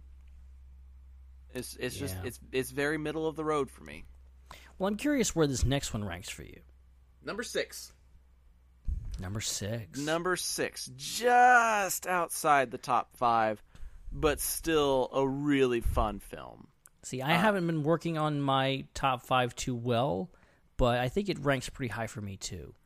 Guardians of the Galaxy Volume Two. It's a great movie. I, I, I just watched it the other day. It's great. I was so nervous about this movie too, because sequels are never as good as the originals. And I don't feel like this one was as good as the original, I don't think so either. but it was still good. It was great. It was a really, really good MCU movie. It was a really good follow up to the adventures that they'd been on before. Everybody was still in their proper character. They added new characters really well.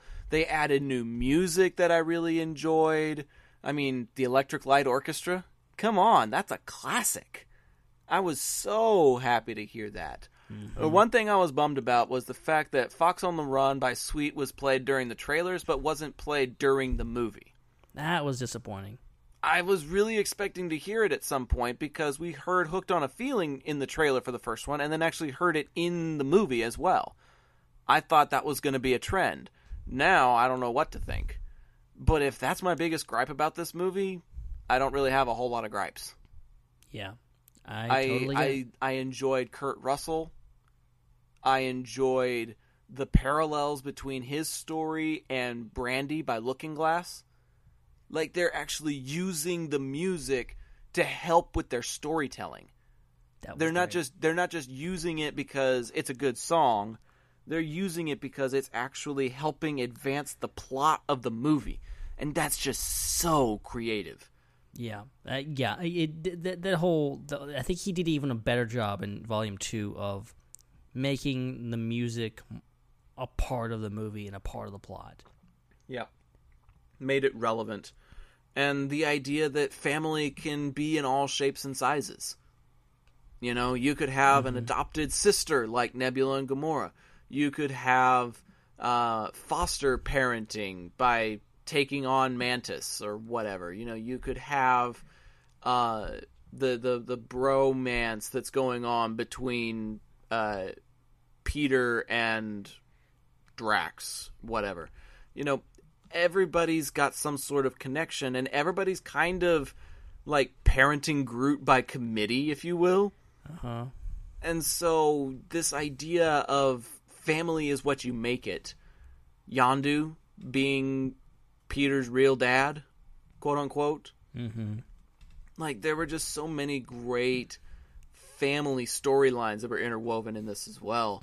It just made for a really fun movie. And the whole idea of, you know, wanting something, you know, trying, looking for something your whole life, and then it, the whole quote from, you know, Star Lord at the end saying, Yeah. you know, that, that the whole the things you you're you're, you're searching for something your whole life and you realize it's, it's been right next to you the entire time. Like And- that is so. Oh man, it's just heart wrenching. Well, it's a classic storyline too. Like it, it's a story that's been told in you know love stories and stuff like that for years. The idea oh, of, of searching and searching and searching, and it was right under your nose the whole time. And yet it was cleverly twisted and rewritten and restructured in a way that we'd never really seen before. It was very clever, and I mm-hmm. liked it a lot. Oh yeah, love love this movie. It's one of my favorites of the MCU. I think I think it might make my top five, maybe. I'm I'm curious what that five's going to be. We gotta we gotta finish these up so I can actually hear what those five are. I gotta actually start working on my top five. well, I mean, you got Oh. like six movies to do it with.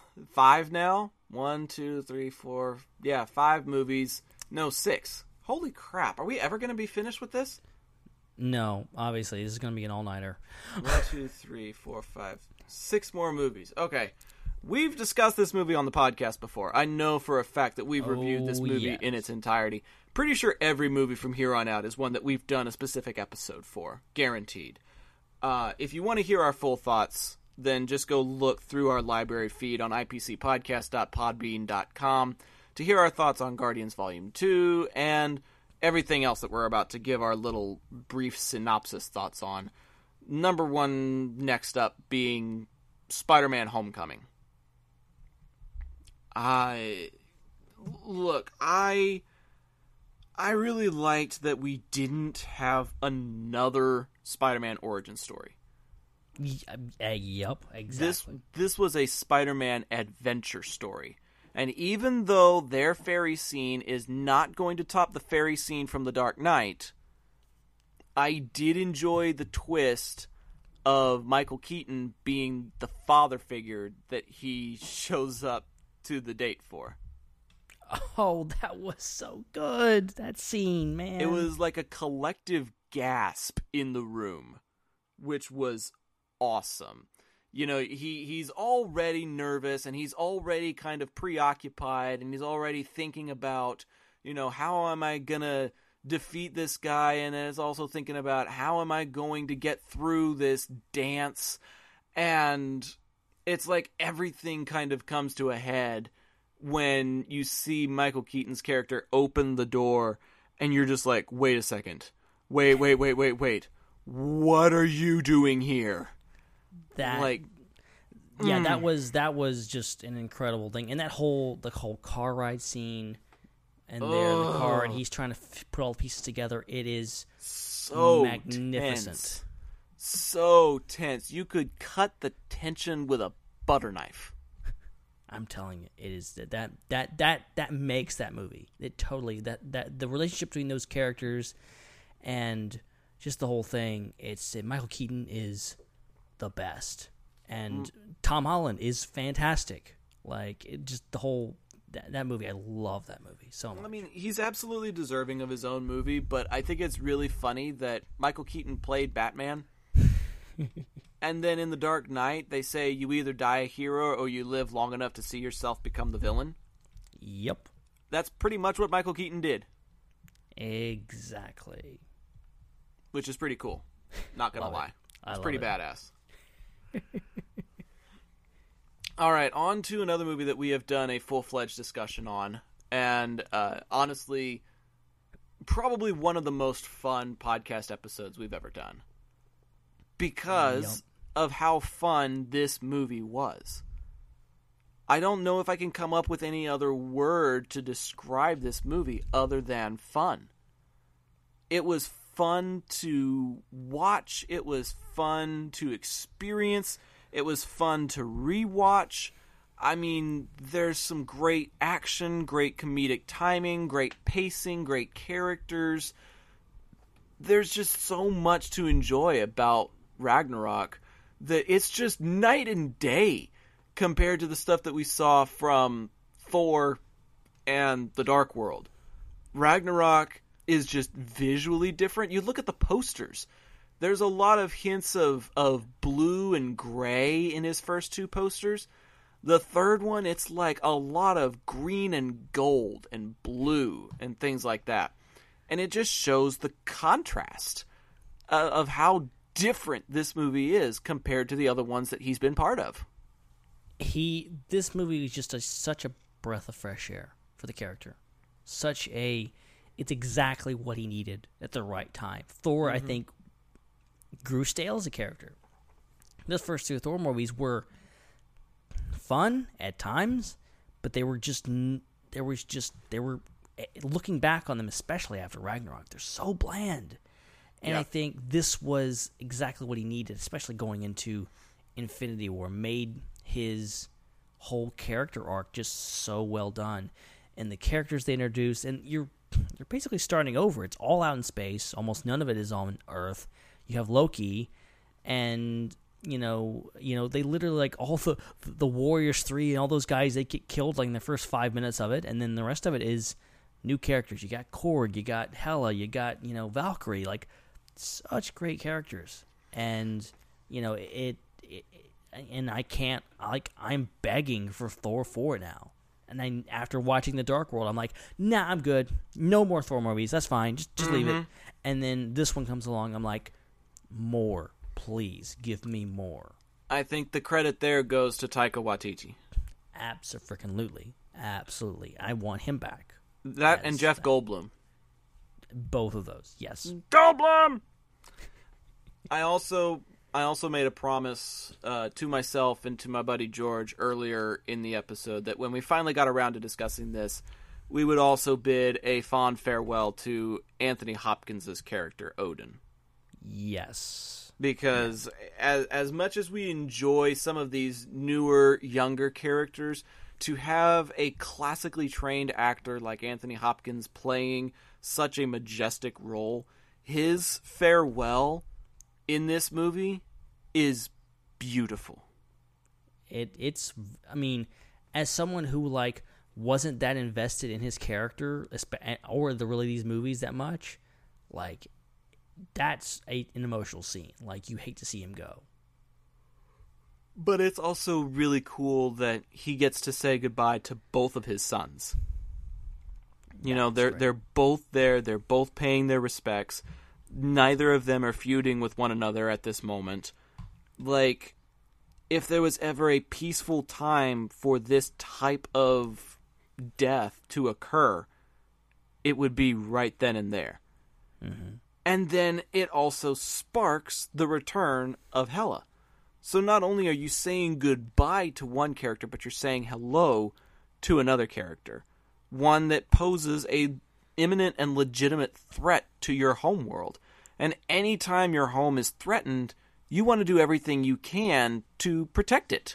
It also led to some really great sequences in trying to defend Asgard as well Right.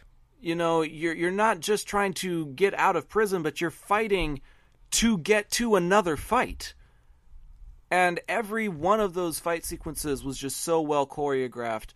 And then even had some heartwarming heart-wrenching moments da da da da da. But then just when you think you're getting ready for like a happily ever after type moment korg's like oh he's dead. Just very casually nonchalantly oh he's dead I've just been carrying him around because I felt guilty that I killed him. I was like, what? What? What? So it's it's not just a great action movie. It's got some heartwarming moments to it. It's got some romance to it. It's got some comedy to it. It's probably one of the better all-around superhero movies in the MCU. It absolutely is, and it's just as I said, it's it's a it's a bucking of the trend. And for everyone that says all Marvel movies are the same, there's Thor Ragnarok. It's totally different. It's totally off in this direction. It's it's it's giving and it's funny how going into it I was worried it would be too much like Guardians of the Galaxy. It was too much like but it really isn't. It's it's its own thing, I think.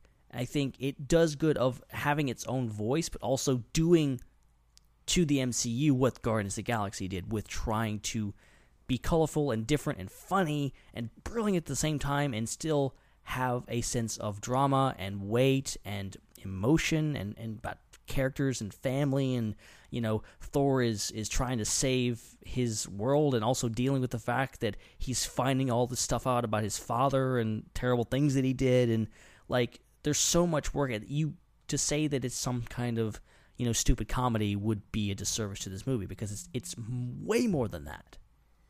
Oh no, it absolutely is. And what's interesting is even though it does stand apart from the Guardians, it was also kind of cool how well their teaming up made sense come Infinity War. Mm-hmm. Exactly. Like they gelled pretty well together. They had good on-screen chemistry and it led to some really cool sequences in Infinity War. And so I I can totally see why the chat forums and social media and stuff were trying to get Taika Waititi to direct Guardians 3 because I think if James Gunn wasn't doing it, he'd be my only option to to pick up that mantle.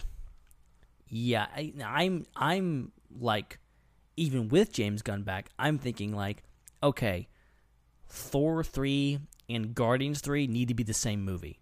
They just mesh them together. Thor 3 to- or Thor 4? Are we just retconning the Dark World? It doesn't exist now? Yes, exactly. Um, Thor, the one that comes after Ragnarok, um, that needs to be the same. You need to have Thor with the Guardians. I think they work so well together. I think we need to have more of that. I agree. I I love and Korg and Valkyrie and just throw in the Grandmaster too, and they're all all in an adventure together. dude. I'm on board with that. Cuz I love the Grandmaster. I love Jeff Goldblum. We'll see like what happened to him after like he got overthrown, and then like I can imagine like he just he just ends up with them as somehow like he's got nowhere to go, Like and so they they, they give them. they give him a ship and he escapes and he's got nowhere to go, nothing to do, so he might as well just join their team of misfits. Exactly. Dude, I'm so on board with that. Can you imagine Jeff Goldblum playing off of Chris Hemsworth for an And entire Chris- movie? And Chris Pratt. and all the other ones. and Zoe Saldana and Dave Bautista. Do it, I- Marvel. Do it. I need a conversation between Drax and the Grandmaster in my life. Freaking exactly. Okay. I just Well, I just wrote Phase Four for Yeah. Marvel. You're, thank you very much. You're Pretty welcome. pretty much. Send the royalties to PO Box da da da da da. Yeah. Uh, we're talking about breaths of fresh air and movies that are a complete contrast and difference from anything else that we've seen in the MCU up to this point. And I don't think, aside from Ragnarok, I don't think there is a movie out there that could be described like that other than Black Panther. It's funny how we have these back to back, and I think both of these films are game changers for the MCU. Game changers for for films in particular. Oh, I think absolutely. I think Black Panther especially. But I think for the MCU, you know, Thor Ragnarok, you know, kind of throws a breath of fresh air with comedy and with just kind of mixing things up. Black Panther is a breath of fresh air because of its diversity. It's the fact that it's, you know, it goes from yes, you know, let's face it, most of the MCU has been white dudes. Yep. And Black Panther turns all that on its head, and there's only one white dude in this one.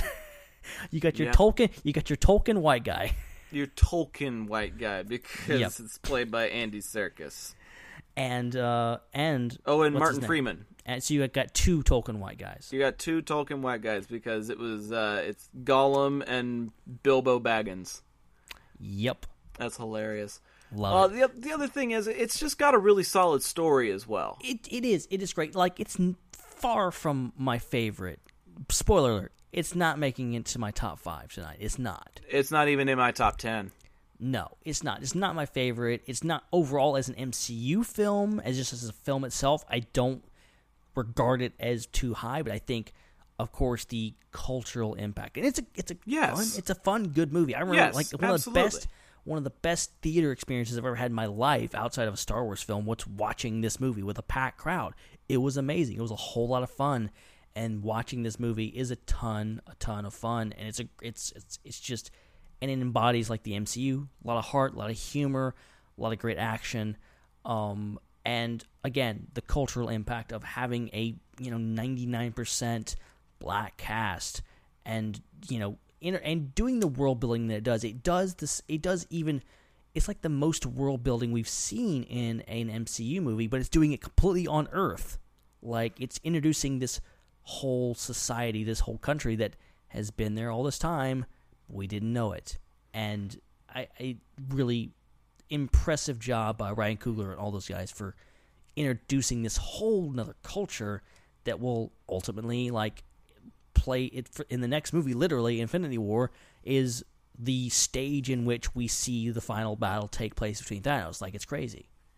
No, it's, that's very true. And the other thing that I found interesting about this movie is it, it pits family against family, culture against culture. The fighting happens in Wakanda for control of Wakanda. Mm-hmm. In my opinion, that final fight sequence embodied the idea of civil war better than Captain America's Civil War did. you're you're you're not wrong. I mean, I'm just I'm just gonna kind of throw that out there. I'm not necessarily calling that a hot take, but I just kind of find it ironic that they gave it that title of Civil War, and then they actually have a Civil War in the movie Black Panther. Very true. Very It- true. It is what it is, but um, I don't I don't think we can we can let Black Panther or Infinity War go by without acknowledging Wakanda's uh, references and homages to a certain Star Wars episode. No, we cannot. I mean, come on. How much closer do you have to be to to recognize that those shields they use defending Wakanda are almost exactly the same shields the Gungans use in the Phantom Menace? I'm telling you, they they they They were able to see that and take that technology and make it a reality. They watched that movie back in 2001 and they thought, that's cool. How can we do that? 17 years later, they're defending the Earth using Gungan technology. I, it I, they had to. I mean, I think uh, it's either a big coincidence or the Russo brothers were like watching the Phantom Menace one night, going, "That's a really great idea." Well, and since they're under the same umbrella now, you can't really get sued for copyright infringement or anything like that. I guess not. Plus, yeah, they're in, they're you know, yeah, same company, so you know, don't really have to worry about that. They can steal from each other. Well, and I have a feeling that they're going to. This isn't the last time we're going to see something like that. And you know, going back to Civil War, that reference of the Empire Strikes Back, you know, it, it it's going to be a thing. You know, it's just it's just going to be a thing because Civil War came out in 2016 and The Force Awakens came out in 2015. So by then, Star Wars had kind of made its way back into pop culture again. Uh, it made a resurgence, if you will. And so, with that, you're going to have a resurgence of Star Wars references and homages. It's just going to happen. And I'm glad that it happened in Infinity War, but there were a lot of other things that happened in Infinity War as well. Like, holy crap, you had like 30 title actors, like people that had starred and co starred in all these other movies. You're bringing them all together into what is quite possibly the biggest ensemble cast in movie history.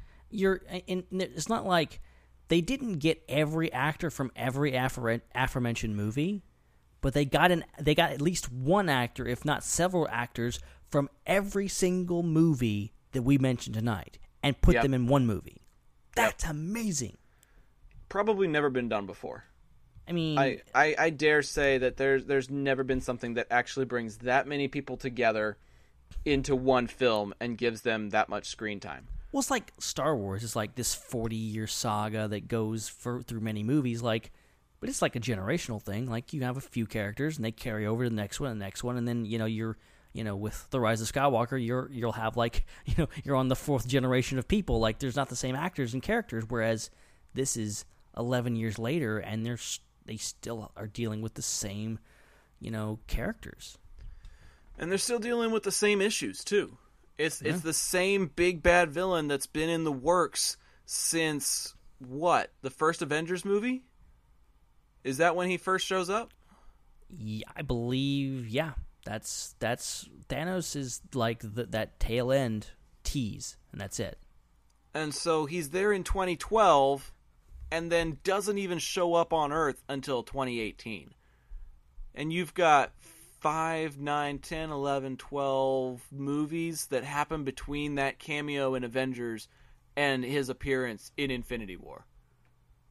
Like, there's just so much buildup, and there's so much drama, and there's so much gravitas to what's going on that you just cry, man, after being so emotionally invested in this franchise for the better part of a decade.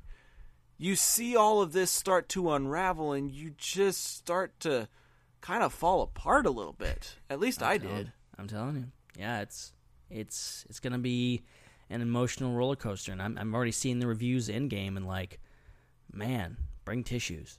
We're in yeah, we're in for another emotional roller coaster apparently. But I'm not I'm not going to talk about the early reviews. I'm not really going to speculate on Endgame. We are here to pay our respects to everything else that has transpired. And I we've we've had entire discussions on Infinity War. We had Oh, the yeah, we had the Infinity War review and then we had what we called Infinity Pod after that. And it was a great roundtable discussion, and we're looking to have another roundtable discussion here on Channel 1138 talking about Endgame. Obviously, it's going to be on the forefront of everybody's minds, the tip of everybody's tongues. It's just been the pop culture thing for the last year now. It's been the hub of conversations. It's been the talk of relevant memes. There have been clips that people have been trying to share or that they have pulled from Infinity War and are applying it to something like Celine Dion. Like, I mean, every possible thing you could think of. I recently found a video of everybody that ever died in the MCU, including the Snap in Infinity War, all of their deaths to the tune of Kansas's Dust in the Wind. Yeah. Like it's just all over. You can't escape it. But the interesting thing is it doesn't seem like anybody wants to. Mm-hmm. Mm-hmm. I guess. Like they they're just enjoying this franchise so incredibly much that they're okay with how much it's overpowering their lives. I'm okay with it. I'm not trying to make any kind of political or social commentary on it, but you know, if there was ever a time for the president to do something illegal, it would be Thursday. I'm just saying. The world is going to come to a standstill and social media is going to be exploding talking about this movie.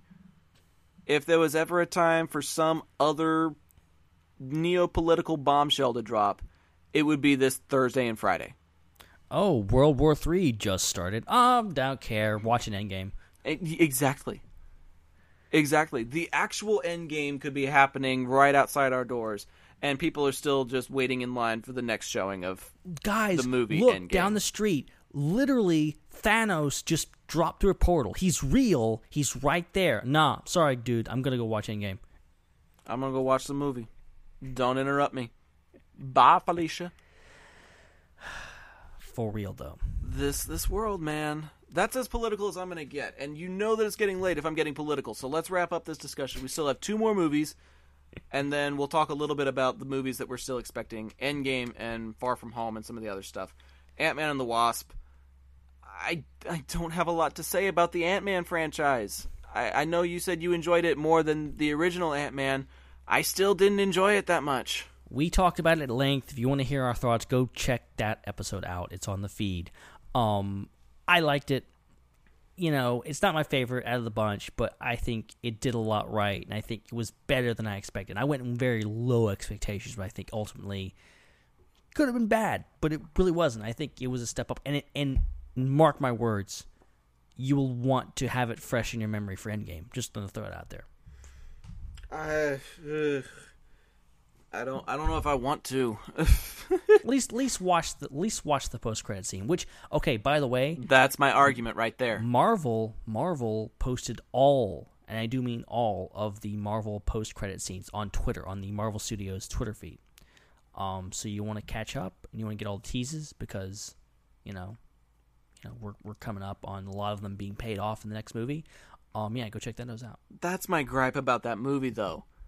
Is you could have shown me like maybe a half hour of some of his antics of you know sneaking out of the house and getting back just in time for them to inspect it and find out he's still got the ankle bracelet on. Like it's the classic game of cat and mouse that we've seen in something it, it looked like something straight out of a robin williams movie or something like that.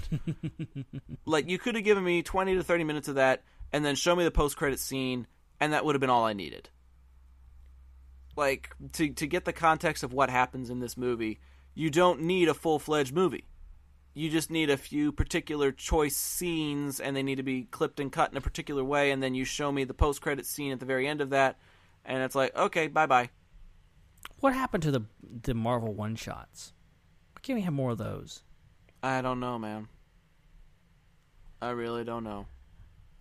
Speaking of Marvel, though, Captain Marvel, that is. Captain Marvel. I feel like it feels like just yesterday we were talking about this. Oh yeah, we just Eh. talked about this. Might might as well have been. And uh, for those of you that want to hear that full discussion, again, ipcpodcast.podbean.com. Uh, in short, Ben Mendelsohn stole the show, Mm-hmm. and probably the best origin story we've gotten in the MCU. I completely agree with both of those things. Also, I, I can't wait to see more. I, I honestly I can't wait to see Brie Larson in, uh, you know, bouncing off of these new characters in Endgame, and uh, I think she killed it. And I think I think she's going to do really well in the rest of the MCU. So I'm I'm looking forward to seeing more of all those characters. Honestly, I would love to see, especially, um, Talos, Ben Mendelsohn come back. Want more of him. I sure. want to I want to see him come back, and I want to see Lieutenant Trouble all grown up. Egg freaking exactly. Yes, bring her back. But uh, I don't know if we're gonna get that. You know, but it, the, the timing is right for it, though. You know, like she could be a shield agent by now or something. y- you never know. It, like You- wh- you what- never know. Like she grew up in the '90s. She could have easily grown up, become a Shield agent, gone through whatever happened with her and and Hydra, and then who knows what how what her fate was. I'm curious also to see what Larson's chemistry is going to be with uh, Chris Hemsworth, because that's kind of been like the big tease up to this point. Is like these two really strong, really powerful characters are going to be like sizing each other up more or less. And everyone on the internet wants them to kiss. I guess that's what people on the internet do. Not me. I'm I'm I'm still on the Thor Valkyrie train. But I may be- I would agree with you. I would agree with you. I'm, although I'm not. I'm not sure Valkyrie's going to be into Thor. I don't know. I don't know. Maybe. Maybe not. Maybe. Maybe. I don't know. I think he's more of an acquired taste to her, and she's slowly acquiring it. It's possible. It's very possible.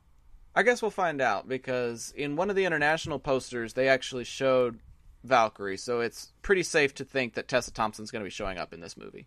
Yeah, there's also a TV spot out there with her in it. So Oh, is there? I haven't Yeah. seen that one yet. Yeah, Okay. Yeah, it really excited me because I, I wasn't sure that she was going to be in it. Then they like showed her, and I'm like, oh, she is in this one.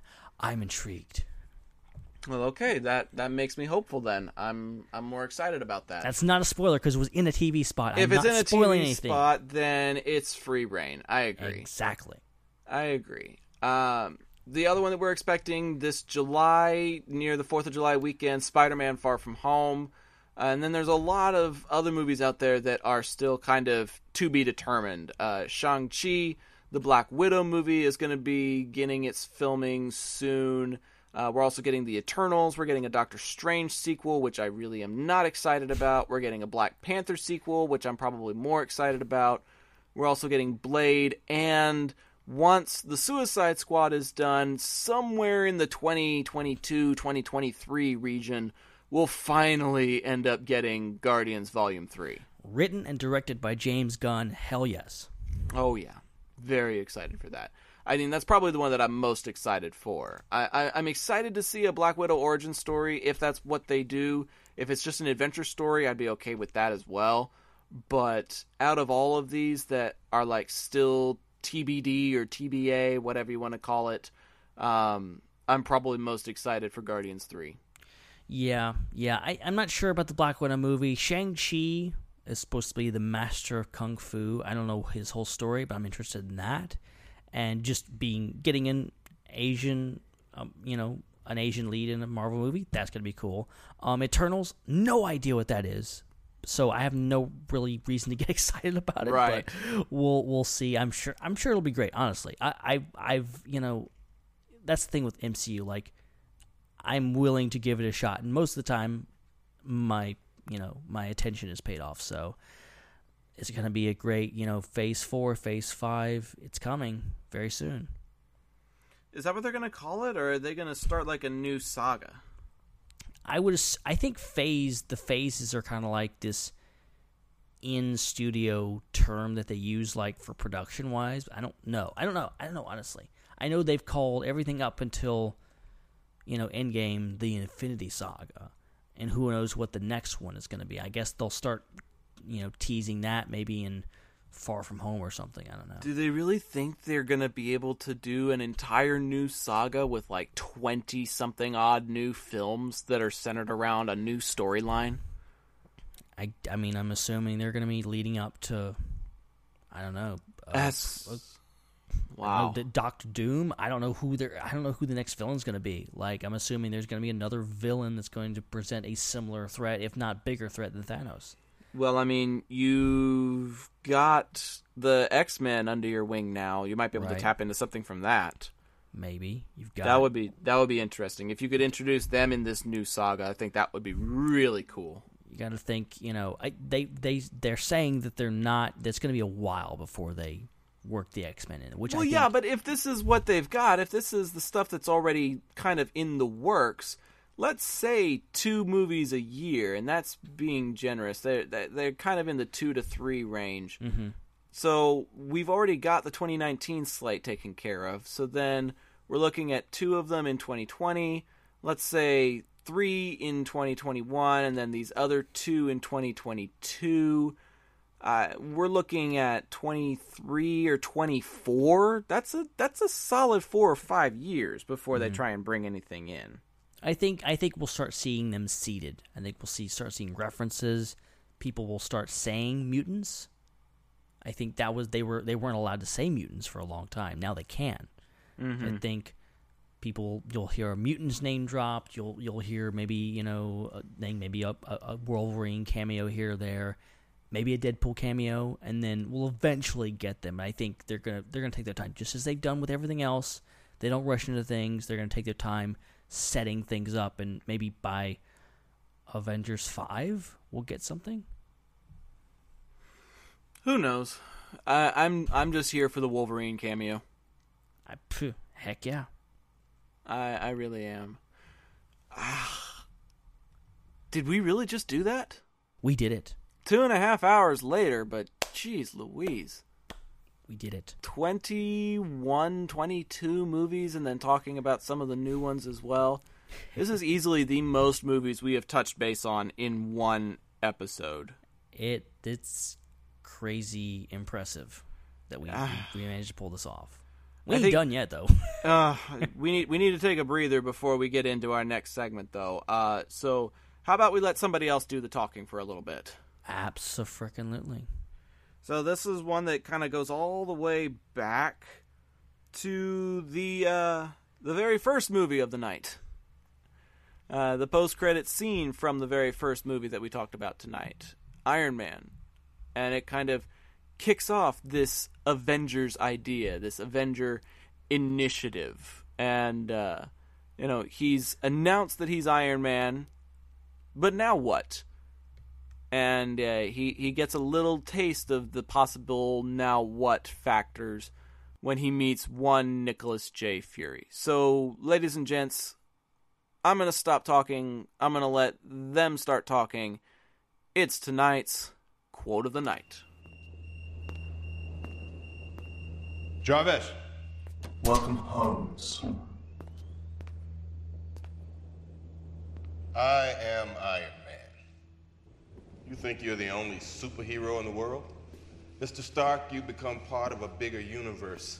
You just don't know it yet. Who the hell are you? Nick Fury, director of S.H.I.E.L.D. Huh.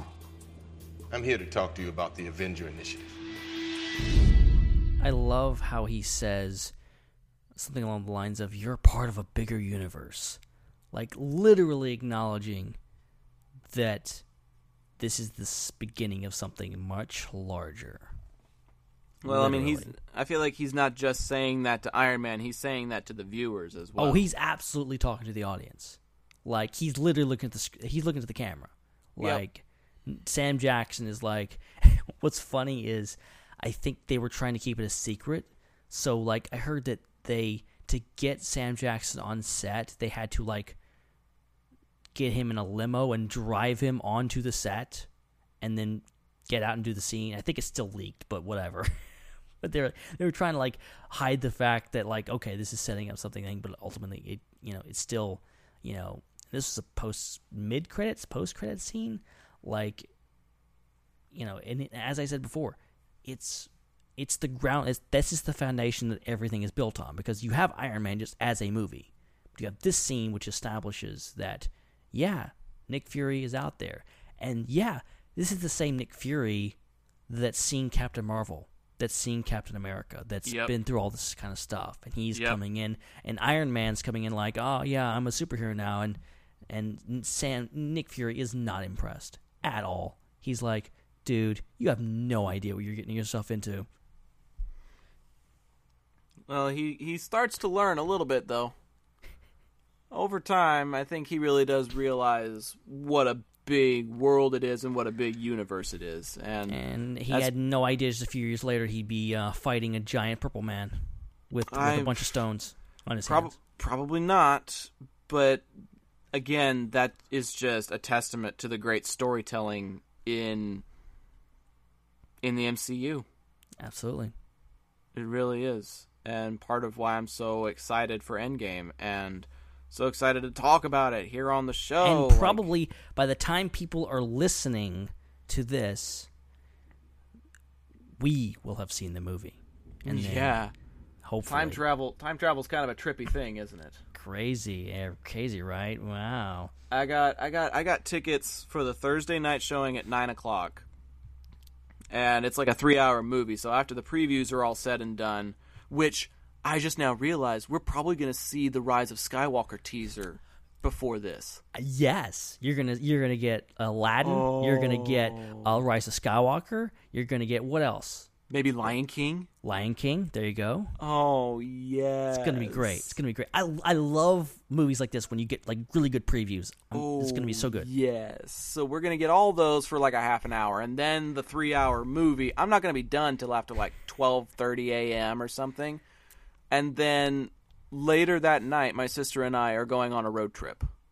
Oh my gosh. Yeah. So I'm gonna like take an hour, hour and a half power nap, and then we're hitting the road. Oh dang. Okay, so consider this. We've been on this podcast for we've been live for two hours and forty three minutes, and we're not done yet. And we were on even before that. So all said and done, this will be about three hours. Consider this your preparation for then. It's gonna be a marathon. That's I'm for sure. I'm bringing I'm bringing Altoids to like keep my mouth awake, and I'm sitting in one of those reclining leather chairs like when we were seeing the Last Jedi. Oh, that could be dangerous though. Yeah, I'm gonna have to like prop it a little bit, and I'm using my uh, AMC Stubs Premiere membership to get a large soda for the price of a medium. oh, just don't drink too much. I'm not gonna drink too much, but I'm definitely getting something caffeinated. I've got to stay awake for three hours. Or or, or, or bring a diaper and, and some tissues. Uh, an adult pull up, I hear those exist. I mean, I, I, you know, n- I- no judgment for me. I mean, you got to go, you got to go, and you got to watch the movie. So, I I I paid for this movie. You know, uh-huh. I'm I'm seeing the entire thing, considering how much I paid for it. you waited 11 years for this. I really did. I really did. So, yeah, I'm I'm excited, but I I'm I'm just hoping that I don't have my hopes up too high cuz I don't want to be let down, you know? I feel like, I feel like, and I joked about this on Twitter. Going to celebration made me completely forget this movie existed. All the Star Wars news, just being immersed in it. So, I was really up high on this movie, and now I've been kind of brought down. So I'm hoping that'll help me going in. That I won't go in with too high expectations. That I can think because me and expectations can I can ruin myself on movies if I go in with too high expectations. So I'm hoping I can just go in, enjoy it, um, not drink anything for like two days straight or eat anything, and then I can go in and enjoy it. I don't know if I can go on a fast. I'm definitely have to go on a social media fast because I don't want to get spoiled for anything. I almost got spoiled the other day, and I was able to escape it just in the nick of time. I was actually following the Game of Thrones hashtag on Twitter to like see people's memes and reactions and stuff to what happened in the last episode. And then this video started playing, and I saw like these sparkles, and I was like, "Ooh, that's pretty." And then like it turned, and I saw like the gauntlet, and I was like, "Oh shoot, I gotta," I, la, la, la, la, la, and I like hit the back button, back, back, back, back, back, back, back. Oh, I just I I could not do that. I was like, I've made it this far. I I can't do this now. I just ah. So yeah, probably like starting tomorrow, tomorrow night, I'm gonna have to go on like a social media fast and be like, okay, world, you're not seeing me until after I see the movie. So long. yeah, I'm kind of in the same. Or you just had to go through like and mute a bunch of words on Twitter to make sure nobody does anything stupid. Well, but that's the stupid thing is this Infinity War spoiler video that somebody posted was attached to the Game of Thrones hashtag. The wor- the worst thing the worst thing that I've experienced is if you go on YouTube and people will like post like entire scenes and they'll title it with like what happens in the scene. It's terrible. Oh man. So yeah, watch out for that. I I would suggest being very careful if not just just stay offline. Yeah. Like it, it'll it'll be worth it, honestly. Just just take a break from social media, delete the Twitter app or the Facebook app or whatever. Twitter I think is worse, for me at least. Um you can control Facebook better, but Twitter is just off the rails sometimes. So yeah, just just take a break because you're gonna you, you've waited this long, don't ruin it for yourself. Well, I think that's a good good advice to give to everybody. Sounds like you're chastising me just a little bit, and I'm like, Mm-hmm. no, no, I'm talking on. to every I'm talking to everybody including myself because I should be I should be doing that. me out. No, no, definitely not. Don't take it the wrong way because I'm, I, I am, I am, I am the idiot that will keep go scrolling through Twitter until I see something, and then I'll hate myself for the rest of the week. So, this is as much about me as it is about you. Well, then let's not make it about either of us, and make Yeah. it about this uh, this thing that we may or may not have promised to people that stuck with us for two hours and forty something odd minutes. Yes, let's let's let's gonna move on. Are are you in a place where we can actually talk about our rankings a little bit? Yeah, absolutely. Okay, so I, I'm gonna- I'm I'm done. I got it. Okay, you've got yours. Okay, I was gonna do like a countdown of like twenty-one through six while you tried to come up with your five. But if you got your five, let's just go into. I'm way more coordinated than I normally am. So yes, I'm ready. I wasn't trying to imply that. I just know that sometimes you need stall tactics, and I was prepared to stall. Now, sometimes even when we do an official top five episodes, I'm like, oh, I should have done that. I'm sorry, we got to a thing. I didn't do my top five. So no, no, I am totally have a reputation. Well, okay, here is our top five MCU movies for you guys then. The ones that have uh, made it over two and a half hours to get to this point. We're to reward you with like a special edition top five.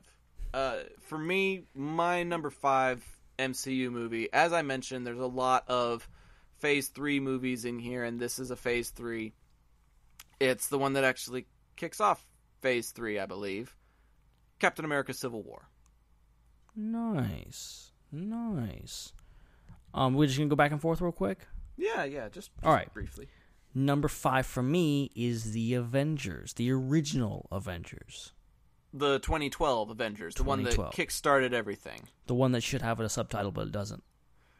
Yeah, it's the only one that doesn't. It had And a it's- subtitle overseas. It was Avengers Assemble. See, I like that. That's a good title, I think. They should they should have been on the American release. Avengers colon Assemble. Can we can we do that from now on? We're going to call it Avengers Assemble in this show. If I remember, I'm going to try to remember. no promises, but I'll do my best. Uh, I'll, I'll put it into practice right now because my number four is actually Avengers Assemble. Nice, nice. It's funny we swapped because my number four is Captain America: Civil War. Oh man, I wonder if we're gonna get any of these to line up though. Pro- probably, Mm, maybe. maybe. I don't know. I feel like number three might be our best bet, but I don't know. Well, Um, well, what what is your number three? My number three is Ragnarok. Oh, I got Ragnarok as my number three too. Yes! We did it. Vir- virtual high five. We did it. We I did just it. high fived myself. Uh, oh, okay. So it's gonna be like Barney Stinson's uh, self high five. There we go. Boom. Okay, on to the number twos then, I suppose. Yo. Wow, we're making really good time with this because we've already talked about these movies. We don't have to talk about them, so it's just listing them. This is cool. Yeah, this is really good. Uh, number two, um, I've got number two as uh, Infinity War. Really? Mm-hmm. My number two is Guardians of the Galaxy. So we inverted our twos and our ones then, didn't we? You know what my number one's gonna be. Well, my number one is Guardians of the Galaxy. I will always be hooked on a feeling, my friend. and it, you would be my number one if it wasn't for Infinity War. My number one is Infinity War. So we inverted our fours and our fives, and inverted our twos and our ones, and both got number three. Freaking love it. Okay, this is why we've podcasted for almost five years. We're just like on this wavelength where it's like super close, but not exact, but close enough that it leads to really awesome conversation. It's we are we're very close, except when it comes to the Iron Man movies. We are in completely opposite directions. Apparently, apparently, uh, because when I'm ranking all of them, Iron Man is number thirteen. Iron Man Two is fourteen, and wait, I need to have those backwards because I said Iron Man Two is the best of the of the Iron Man movies. Yep. So Iron Man 2 is 13, Iron Man is 14, and Iron Man 3 is all the way down at 20. Ho ho ho ho! Wow. wow. Uh, I I just I don't care for it. I don't. Yeah, I don't. I we, don't. I we, don't. We are aware. Everyone knows now. just it's like don't bring up Iron Man three around Zac, man. He will rip it to shreds. I will lay into you as if you insulted my mother by talking about that movie. Wow. Oh man, hair's blowing back again. Let's move on. Well, let's move on to a thank you to the people that helped make this show possible in the first place. These two and a half to three hour tangents would not be what they are without the likes of Joey Mays, who actually suggested an MCU recap. Joey, I hope you listened to all two hours and something odd minutes because this was your fault, you son of a gun. and then we've also got Jake Damon, Rachel Perry, Dan Grievous, and Parker Ott, who are also proud patrons of the show. Uh, Dan left for work and then got on the bus and tuned in while on the bus to Talk listen about to the show. Like that is super hella dedicated, and he's like, I am dedicated to both the uh, SWU and the IPC, which is a really good reminder. If you're looking for just Star Wars content, news, rumors, release dates, casting announcements, and anything else from the Star Wars galaxy, just check out StarWarsUnderworld.com and check out the SWU podcast. Proud partners of the IPC. Nice. If you want to be a patron, where can you do that, Ben? You can find us at patron.podbean.com slash IPC podcast, and that's where you will um, be able to sign up. You can uh, so that's where all our episodes are hosted, and you can get a lot of uh, cool perks with it. Yeah, we're working on revamping those perks to be even better than they were before. I know we've said that for the last couple of weeks, but schedules keep getting in the way to where we can't really finalize them just yet. But we will be doing that soon, and it will be awesome. In the meantime, be sure to go check out IPC Podcast on Facebook, Twitter, and Instagram. Be sure to listen to us on iTunes, Google Play, Castbox, and StarWarsUnderworld.com. But the best place to find us would be on our hosting site, ipcpodcast.podbean.com. Absolutely. Oh man, before we call it a night, I guess we still have that one other segment that we need to tend to, don't we? We we'll have to go all night unless we, we have to do it before we, we sign off. We I'm just- we I'm can't get past it. I'm fading, dude. I'm fading fast. We got to get this done, man. Folks, Let's do it. Folks, if you're listening live, and I know a couple of you are, get out your hashtags and start putting them in the chat. If you're listening on all those different places I mentioned just a moment ago iTunes, Google Play, Castbox, StarWarsUnderworld.com, Podbean then put it on those social media platforms I mentioned. And start using it on Facebook, Twitter, Instagram, Pinterest, anything else that might carry a hashtag. Because it's time, once again, for hashtag BBQ Watch. Barbecue. Barbecue. Barbecue! Barbecue! Barbecue! Barbecue! Barbecue it. Barbecue it. Barbecue it. Barbecue! Barbecue sauce. Barbecue sauce. Barbecue! Barbecue! Barbecue! Barbecue! Barbecue. Watch.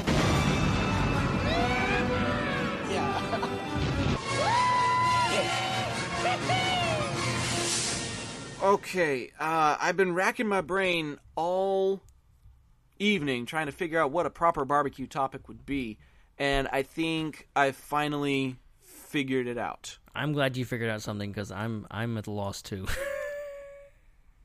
Out of the different locations that we have seen over the span of the MCU, where would you most want to host a barbecue? oh, that's a great question. I Because there's you know- some pretty awesome locations. I mean, my first thought would be Wakanda because I think they know how to throw a party. Wakanda is just a fascinating place all itself. Mhm. Like just fascinating. Um just the fact that uh, all that great technology, like it's just freaking fantastic.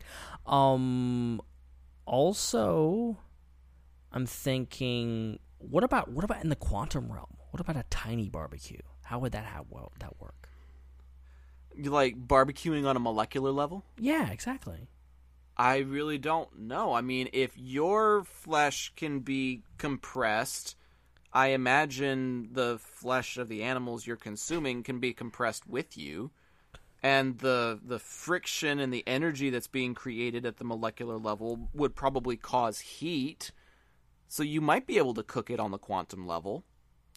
It'd be interesting because in uh, Ant Man and the Wasp, there is a portion of that movie where you see you're in the quantum realm and you can there's a like a miniature city in the quantum realm, like this microscopic city. So I'm oh, like, so it's like the Ant Man version of Horton Hears a Who. yes, exactly. So I don't know. Wonder what, what's what's life like in that little tiny, tiny micro city. I and how do they barbecue? liked- I would have liked to have seen, you know, a, a barbecue type of festival happening on Asgard before it went up in smoke. But now Mm-hmm. Asgard is the barbecue, apparently. Apparently so. Yeah, Surtur Surtur throws a good barbecue. that that's very true. I mean, he he is the barbecue pit. yep. But I mean, I don't feel like I could have one in New York City. I don't feel like I could have one in San Francisco because of California's burn bans. Nah, they would they would they would drop all that when those you know airplanes full of uh, water they drop one on you. Just drop it on your party, yeah. Uh, then it would turn into a pool party, I guess. I don't know. and you would die. Uh, maybe so because the the water isn't exactly clean. It's just H two O. Uh, jeez, I'm I'm looking at the different list of movies and what locations they have. Uh, I'm still kind of leaning towards Wakanda. I think out of everything, I think Wakanda is the best choice. I think out of everything I've seen, or what about one of the planets that we've seen in like the Guardians or, or Thor or something like that? Maybe, uh, maybe the Grand Master throws a really good barbecue. Yeah, I feel like I feel like as long as you're not a slave on Sakaar, it's probably a pretty nice place. But Yeah. like you have the you have the what do they call them? The the the, the prisoners with jobs. as you're not one of those. Oh, I need to go back and watch that movie. I love I those lines. It's great. I love those lines so much. Yes, if I could throw a barbecue, I would want to throw it with Jeff Goldblum. Absolutely. Absolutely. That that would be it. I would want to throw it with with Jeff Goldblum on Wakanda or in Wakanda. That's that's the ideal barbecue situation right there. So I guess the good follow-up question was who would be the grill master at this barbecue? Um Like out of the Avengers, who would who would actually tackle the idea of slow cooking this meat for a large group of people? I feel like Captain America would be a good. Yeah, I was man. thinking that. I feel like he. I feel like he. I- On the side, he's he can probably grill a good steak. I think. I think he could do it, or some ribs. I think Hawkeye would be a good choice. You're right. He's a farming guy, of he's, course. He's, he's he's kind of a he's kind of a country boy a little bit with his family out there. He's probably thrown a few things on the grill a time or two during his stay in solitude out there. Heck yeah, heck yeah. And Oh, then and then. Tony's the diva. He's he doesn't know how to cook. He'd be the DJ or something, or or he would or he would pay for the dessert or something like that. I could it. I could I could totally see something like that happening. See, now I'm picturing an Avengers themed barbecue, and I kind of want to attend it now. I, that that sounds amazing. Need to have that happen. It would be really fun. Uh, and this episode has been a lot of fun. It It's has been, been- amazing. It's been really long, but we were up to the challenge, and it took us almost three hours, but we did it. it's been a while since we've had a three hour episode, and I doubt it's gonna be the last time. Nope, not definitely not the last time. Let's let's be honest. I think our end game discussion is gonna end up being about as long as the movie runtime is. And we'll probably have at least twice as many people on as we do now. Oh yeah, at least. I mean, I, I think Endgame Pod is just going to be a giant roundtable of hearing everybody else's thoughts, and then we'll have like another episode that's just our thoughts. I think that's the only way we can actually do it, where we delegate and get to discuss at the same time. Yeah, at least two episodes. Yeah, the Endgame Pod I think is something that Chris and Jeff are collaborating on. Because we were thinking about doing it, and then Jeff's like, "Hey, come on!" Then like, did you just invite us to our own idea? Like, come on now. Yeah, we were the ones that hosted Infinity Pod, and then I got this message that's like, "Oh, you guys are invited to Endgame Pod," and I'm like, "Excuse me, excuse you." I might Well- just uninvite you for your lack of thoughtfulness there, Mister Fluff. regardless of who's hosting it, I will do my best to get that audio file for you guys and have it up on our feed so you can listen to it on your own time and have it on iTunes for you guys. I mean, as long as we're on it, we're going to be plugging IPC anyways. Heck yeah. So it's going to be partial collaboration one way or another. So yeah, that's that's definitely going to be here on channel1138.com, and we'll definitely have our own discussion of it uh, eventually.